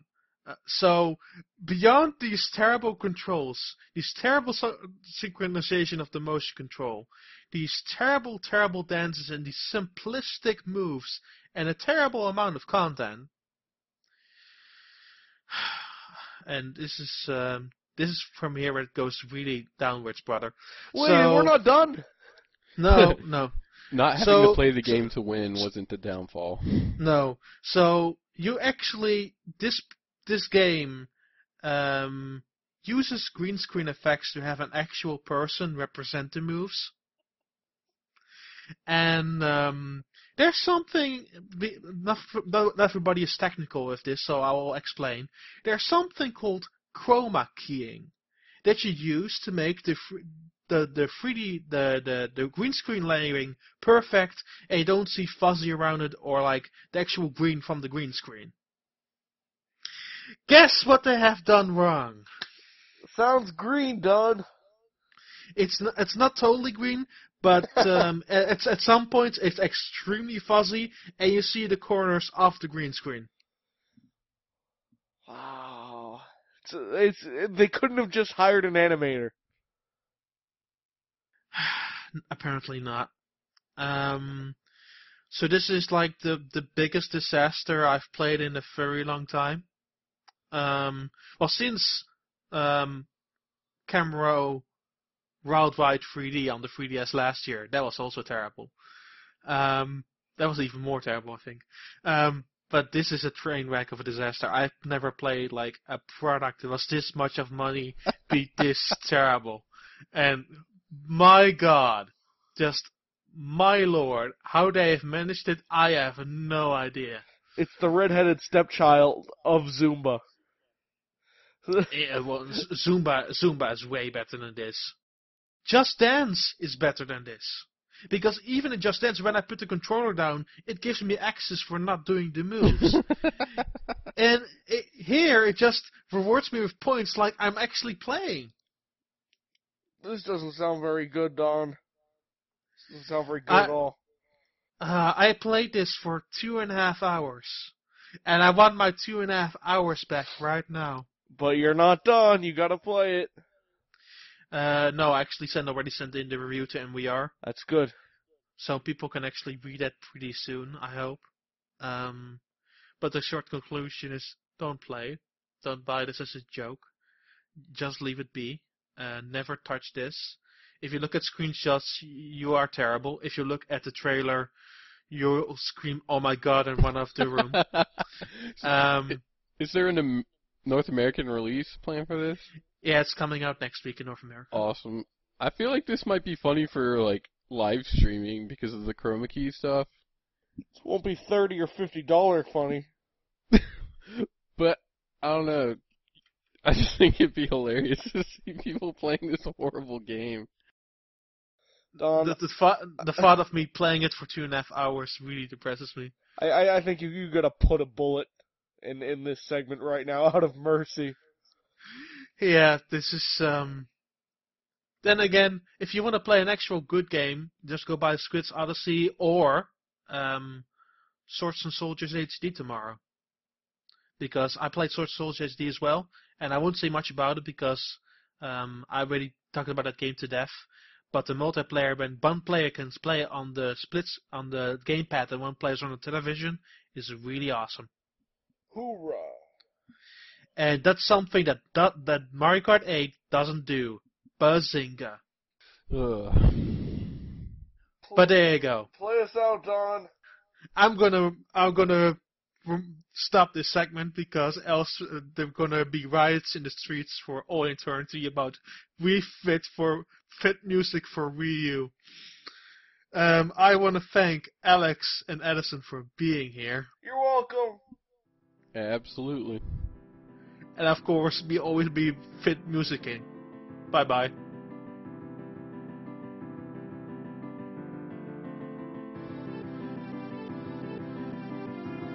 All right, that will do for episode 135 of Connectivity. As always, you can send your listener mail to connectivity at nintendoworldreport.com, and you should follow all of us on Twitter. Go to nintendoworldreport.com and look for the Twitter sidebar on the right-hand side of the page to find all of our usernames there. And if you'd like, stick around for a bonus segment all about Godzilla. We'll see you next week.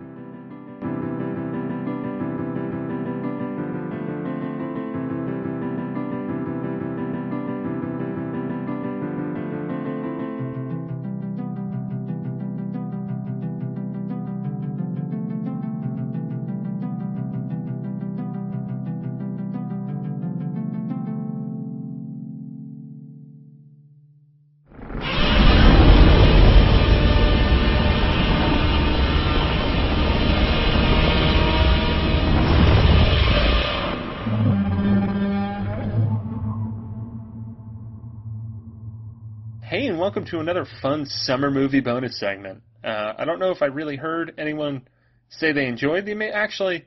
No, wait, the Amazing Spider-Man one would have only we recorded that like two weeks ago, but it Just only went in this on week's Monday. episode. Okay, so so because I was like, I, I asked people uh, if you want to hear more summer movie talk, let us know.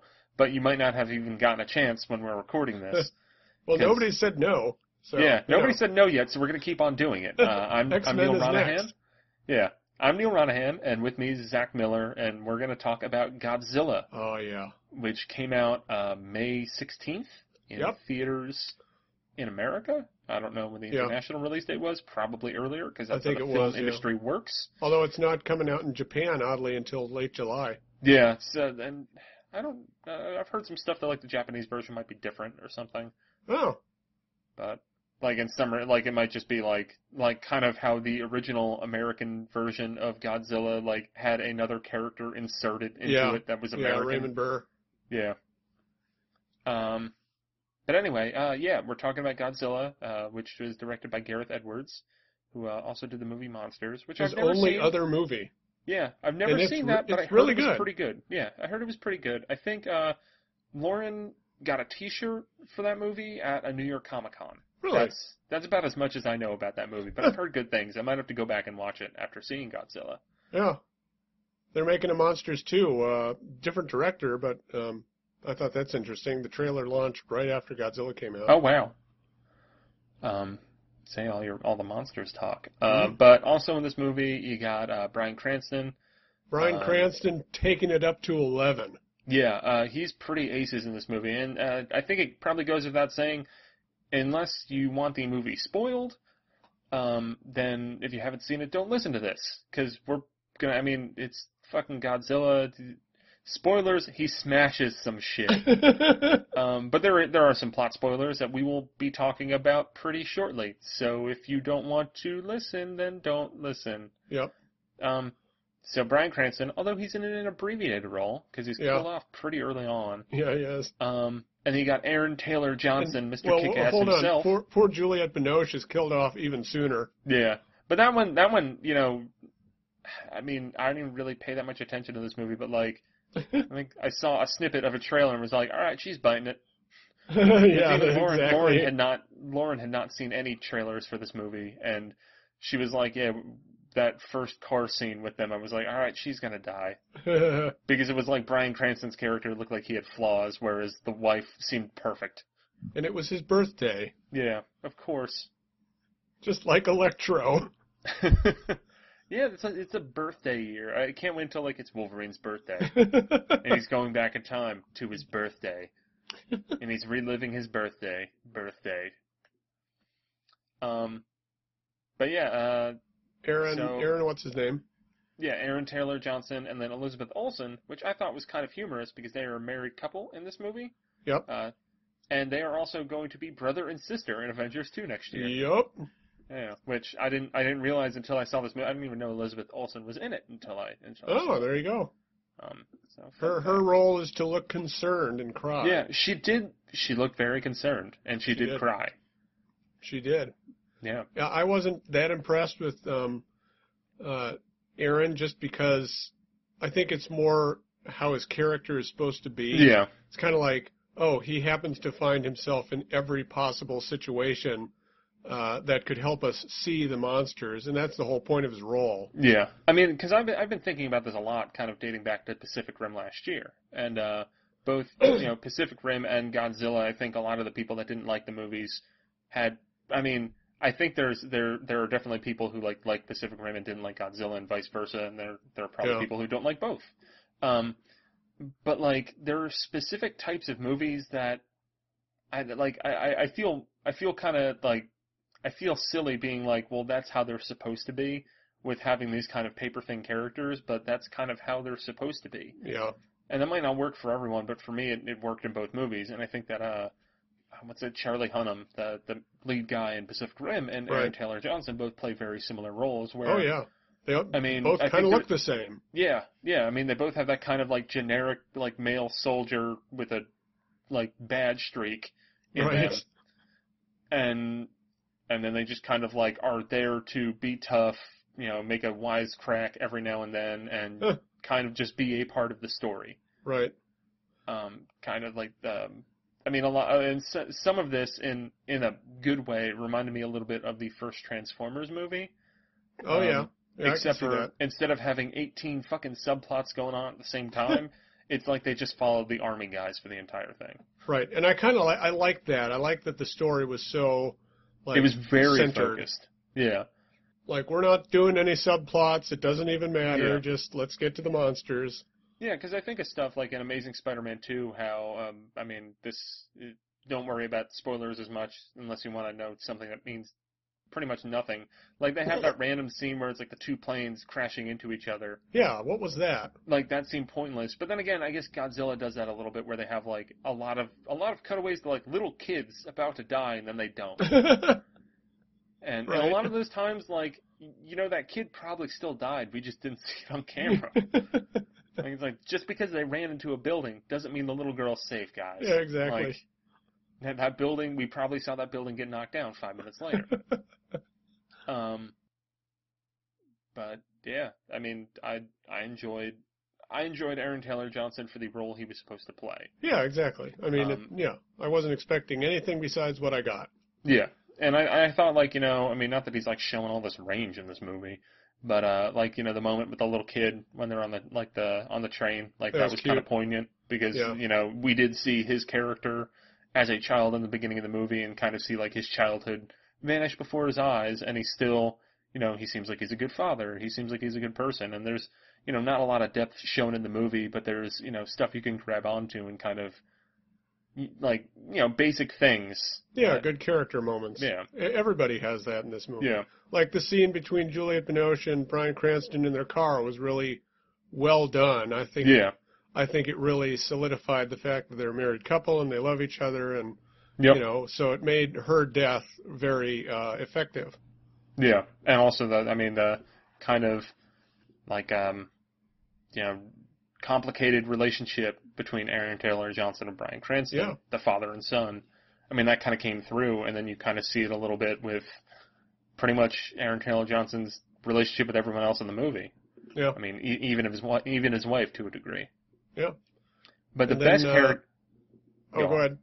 Go on. I, I was going to segue out. If you've got, got Oh, I was, I was going to say say uh, Lily Allen and the uh, Japanese dude from Inception, whose name I forget, Ken Watanabe. Ken Watanabe, uh, played uh, concerned scientists who did nothing but look concerned the whole movie. Yeah.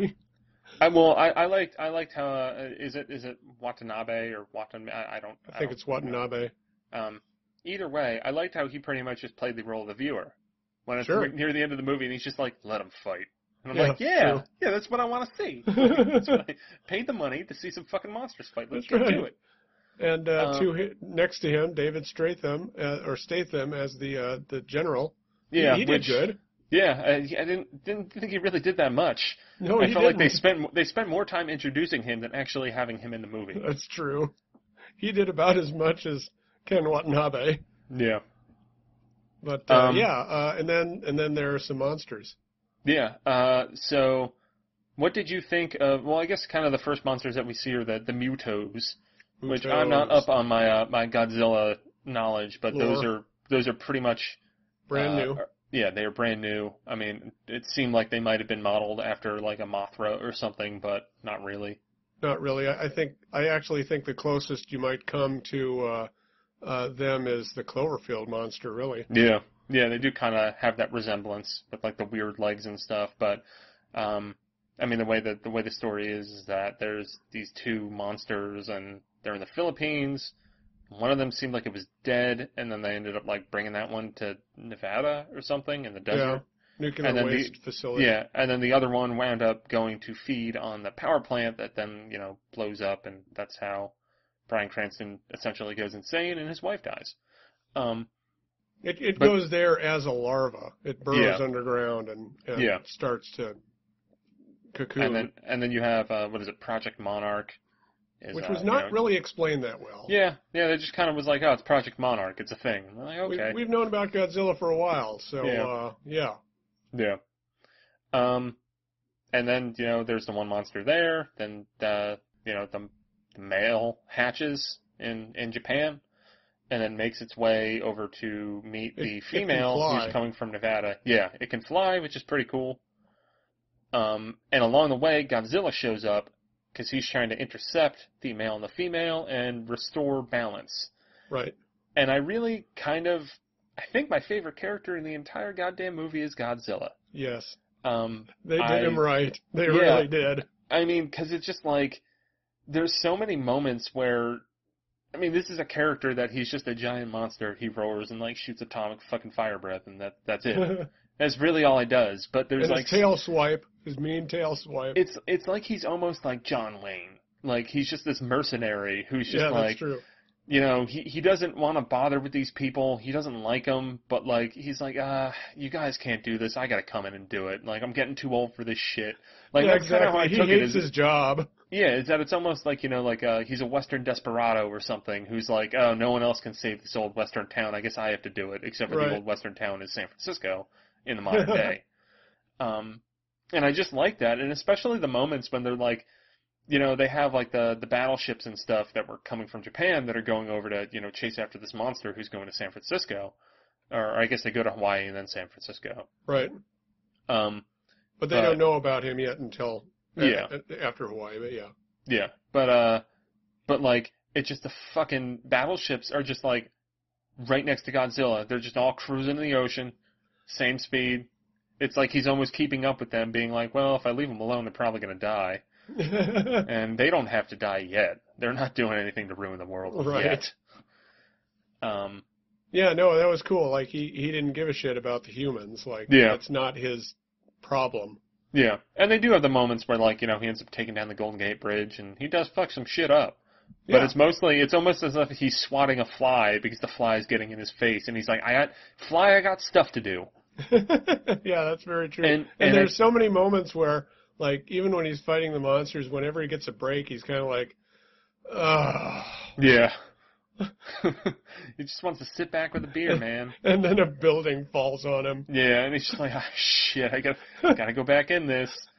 And like just the the moment of catharsis when like you know he already killed one of them near the end, and then he just goes over and fucking grabs the head of the other one and breathes fire breath down its face, and then And rips then the head off. its neck off. Like holy shit, what a wonderful moment! I thought Dude, I the thought the monster thea- fights the whole they- theater like erupted in Yeah. cheering when that happened. like it was so reserved because they didn't really they only teased you monster stuff throughout most of it and when you finally see Godzilla in action like it's it totally worked and I, I've Yeah. seen uh I know uh, we have another NWR uh, kaiju expert in James Dawson um he seemed kind of dismayed by that but for me it, like I think if you're showing Godzilla stuff throughout the entire movie it loses a little bit Oh yeah, because you don't have that payoff. yeah. I mean, that's what to me made Cloverfield so effective.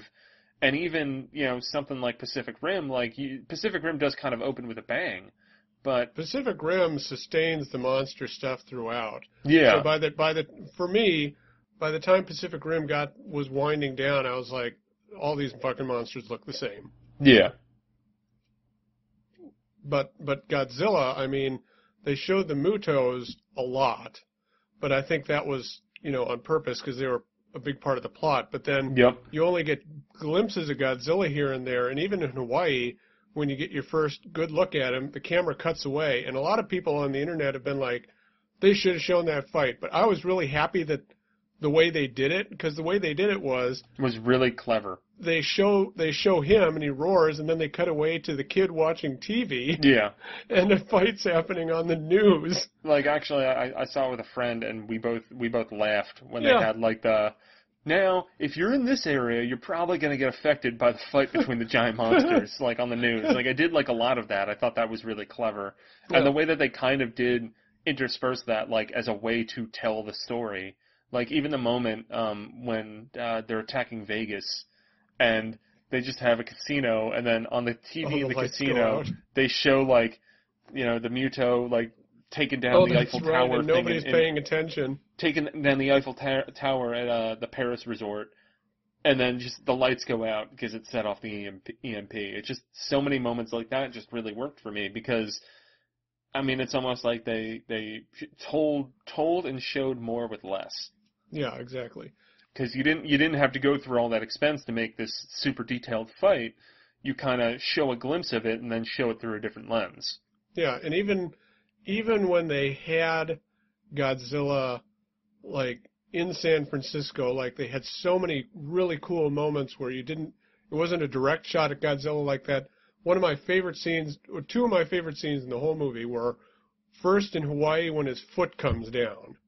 And you're like, Holy fuck, he's huge. look at the size of that goddamn foot. And the, the other the other scene I loved was on the bridge. You see his reflection in the school wind, the school bus windows when he's rising up, and I thought that is so cool. Yeah. Like so many moments like that. that just that, a great sense of scale. yeah, that's that sustained throughout the movie. Is like they're always reminding you how big he is. Yep. And and you know in the older Godzilla movies they do that with the you know scale models, but not really because you're not down on the street. These are you know little wooden model buildings, and you just take for granted that he's bigger than they are. Yeah. And even in the 1998 Godzilla movie, which was you know shit for many reasons, but he changed size every scene Yep. Every scene he was in, he changed size, so you God, never I- really got a sense of how big he was. I haven't I haven't seen the '98 Godzilla since since the theaters in 1998. You should watch it. Uh, I mean, I've I was actually I read the Wikipedia page and I, I vaguely remember some of it. Like I remember some of the stuff near the end where it's like, oh, it re- reproduces asexually and stuff like that. Right? But it's just Oh, like, God, especially movie's like, I because I read that after seeing this movie, and I'm like, well, here's an example of something that seemed to get it, and here's something that didn't fucking get it at all. yeah, exactly. Uh, but yeah, I mean, the sense of scale in this movie is fantastic. And then I I also like that they they held off on the big like Godzilla stuff. Like usually in the Godzilla movies, he shows up, he might whip him whip the monster with his tail, but he usually just shoots his fire blast and that's the end of it. yeah, but he really got into it in this movie. Like Yeah. that was like his his fire breath was kind of a last resort, Yep. and I really appreciated that because as soon as his tail started glowing, like the whole theater was like, "Oh shit!" I was just, and even even I just love the moment at the end after he you know just like falls down and everyone thinks he's dead, but it's just like he just killed two giant things. He's fucking exhausted. He's just gonna take a nap in the city, yeah, and then everyone wakes up. Everyone's all like, "Oh, we gotta save the people that are trapped," and everyone's so fucking loud, and they wake him up, and he's like, "You ungrateful pricks! I'm just gonna walk out of here." Yeah, like, I'm I out. like that. I mean, it's like he's like a friend who like got drunk the night before and and crashed on the couch, but then like you wake up and like want to watch TV, and then he just gets mad and is like, "I'm just gonna drive home now. I'm leaving. Not even gonna stay for bagels. Bye." and and I, I had to laugh at that scene because uh, Ken Watanabe is just standing there looking at his his sleeping body, and then a second later he's standing there looking at him walking away, and I was, I'm like, he really is just standing around looking concerned. Yeah, he's the viewer. Yeah, he is the viewer. Let them fight. Man, there was Uh, some excellent. I just like that whole movie. Like they they really did it right. It was, and you know, people say that the characters are story uh, paper thin, but watch any old Godzilla movie. Like there is no Yeah. characterization. The scientists look concerned. The Yeah. military does shit that doesn't work, and the people who are watching the action are the main characters. I mean, That's it- all they do. yeah. I mean, it's just this was you know a, a, a summer blockbuster. That's that's what it was, and I mean, there's something to be said about you know maybe trying to evolve it and making it a smarter take on it, because they didn't really play up too much of you know like they probably could have gone a route how like oh global warming's causing this shit to happen, and they didn't really do that that much. Right. Um, they didn't really seem to harp on any kind of like the humans caused this destruction. It was more that like shit's happening. Like the humans probably could have nipped it in the bud, but they didn't. Right. Like it wasn't it wasn't any grand environmental take like some of the past stuff. But I didn't really think it needed to be like because that that I mean that subtext maybe was really potent in the original, but then he Godzilla kind of became a sideshow, and I think this right. this makes him less of a sideshow and and more of you know a force. Yeah, exactly. And um, and and you're right. A Force. Uh, something I noticed is whenever he was being introduced, they always had had a shot of water uh, streaming into wherever he was coming in. He'd be in Hawaii, or he starts out in the water in San Francisco. Uh, but there's always he's always introduced as kind of this, you know, force of nature, and I I think that's a really that's Yeah. the way he's supposed to be. And I kind of I do like how that. I mean, was that something that was in other Godzilla stuff? Kind of just having like he's there to restore order. Um, um, no, it, it wasn't so much that. It was more like, I guess you could say that was the way it was in the Heisei movies. In the Showa movies, after the first one, it became like he he's Japan's protector. Yeah. Like he protects Japan and its people. Uh, but in the Heisei movies, starting with 1985, he's kind of just there blowing shit up because he's Godzilla and other monsters get in his way. Yeah. Uh, um, so it's more like this movie, but but it's not really a stated. I'm here to put things in balance. Yeah. Um, so in that way, I think they really did an effective job of showing kind of both sides of Godzilla as a destroyer and also as kind of this, for lack of a better term, protector. yeah. Yeah. Yeah, but I, You, I you should watch some of the old movies. I mean, they're all shitty, but but you yeah. know. But I mean, that's that's kind of the point. hmm um. No, I mean, I, I, I really dug it. Uh, I, I think there's like I think it did really well over the weekend. It did weekend. 93 million opening weekend. That's just behind Captain America 2, and it's already been greenlit for a sequel. Yeah. Yeah, and I wonder what they'll do with the sequel. They didn't really leave it wide open. I mean, they could just kind of have like more adventures with Godzilla. Um, but I wonder if they, they will pull from the, the monster whale. Although I don't know what the rights are for everything. It's it's kind of oh, it's messy. all Toho. It's it's Yeah. all as long as Toho says you can. yeah, but it. I don't I don't know like even a- who Toho let them use. Like if they Oh, the I see. Oh, they could else. use like Mothra and like in fact there there's a, a teaser for Mothra in the movie. One of the in in one of Aaron Taylor Johnson's uh, childhood classrooms, they're hatching moths, and one of them is named Mothra. I did not notice that. Yeah, it, it went by quick, but I was like, oh, that's cute. Um, they, they could use Mothra, that big three-headed dragon, King Ghidorah. yeah. Rodan. Kind of hope they don't. I, I kind of hope they keep doing original stuff. They should just have him do that Pacific Rim Godzilla movie. Like, holy shit. Yeah, exactly. well, uh, my my trifecta would be get the Gamera license too. Yeah. It's just not. It's that company's bankrupt. They they don't have. I don't even think they own it anymore. Uh, get Gamera, Godzilla, and Pacific Rim all in the same room, and I think I, I think I'd watch that many times. that would be kind of incredible. Do you know who Gamera is?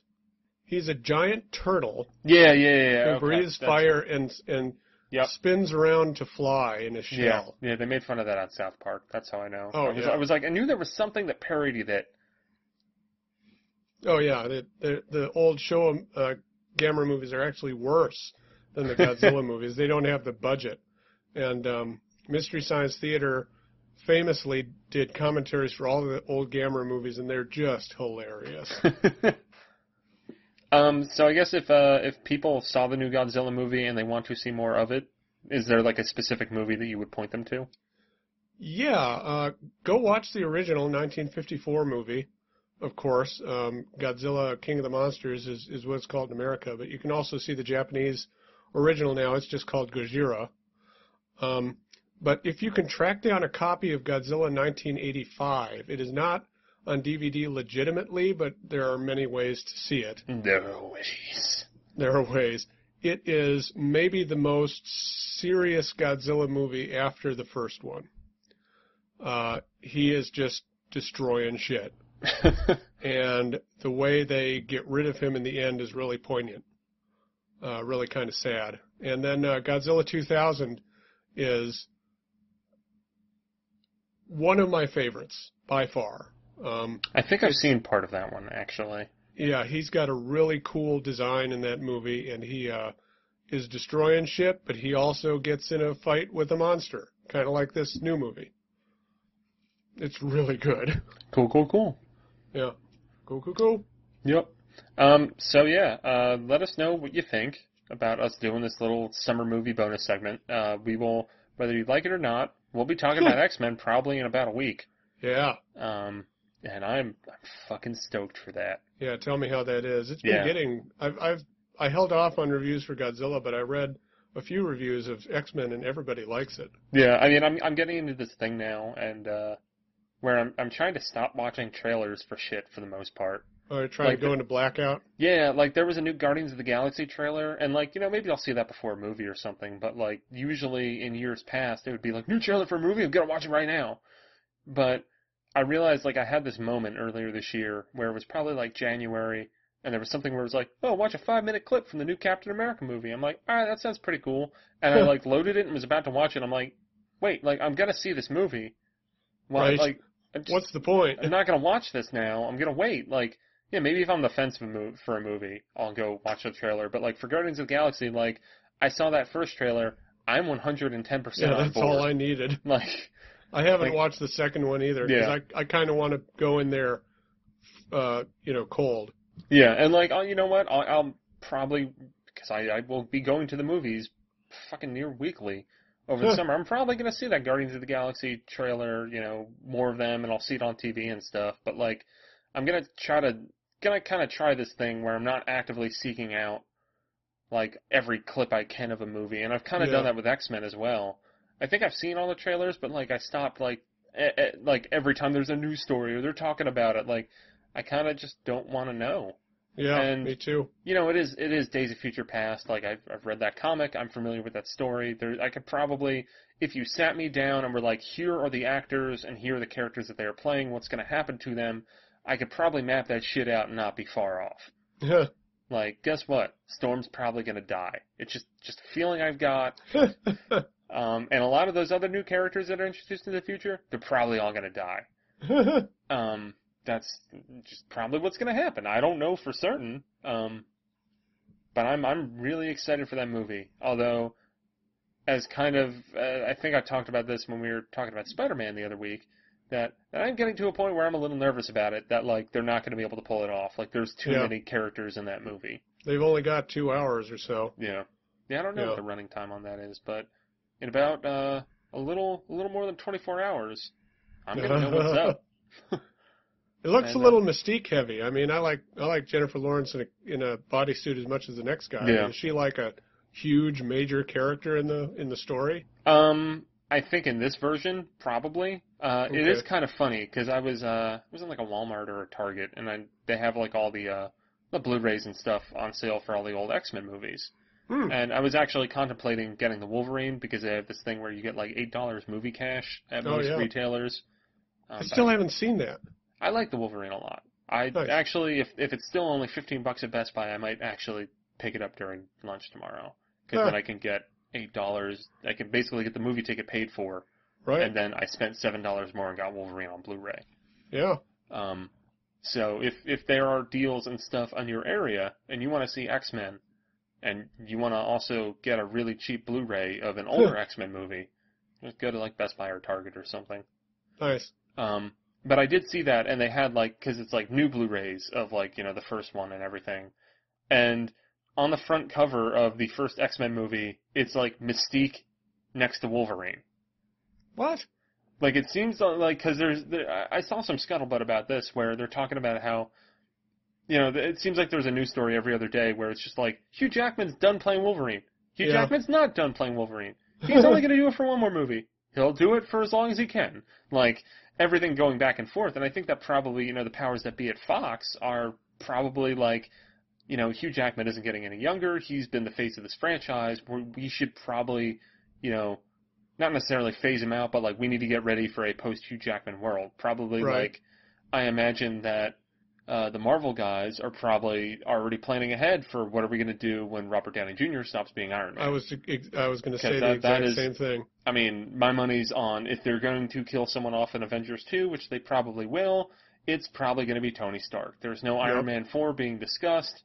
Uh, he's the highest priced actor, and he's also the the one dude who's pushing 50. That's one of the superheroes. True. superheroes.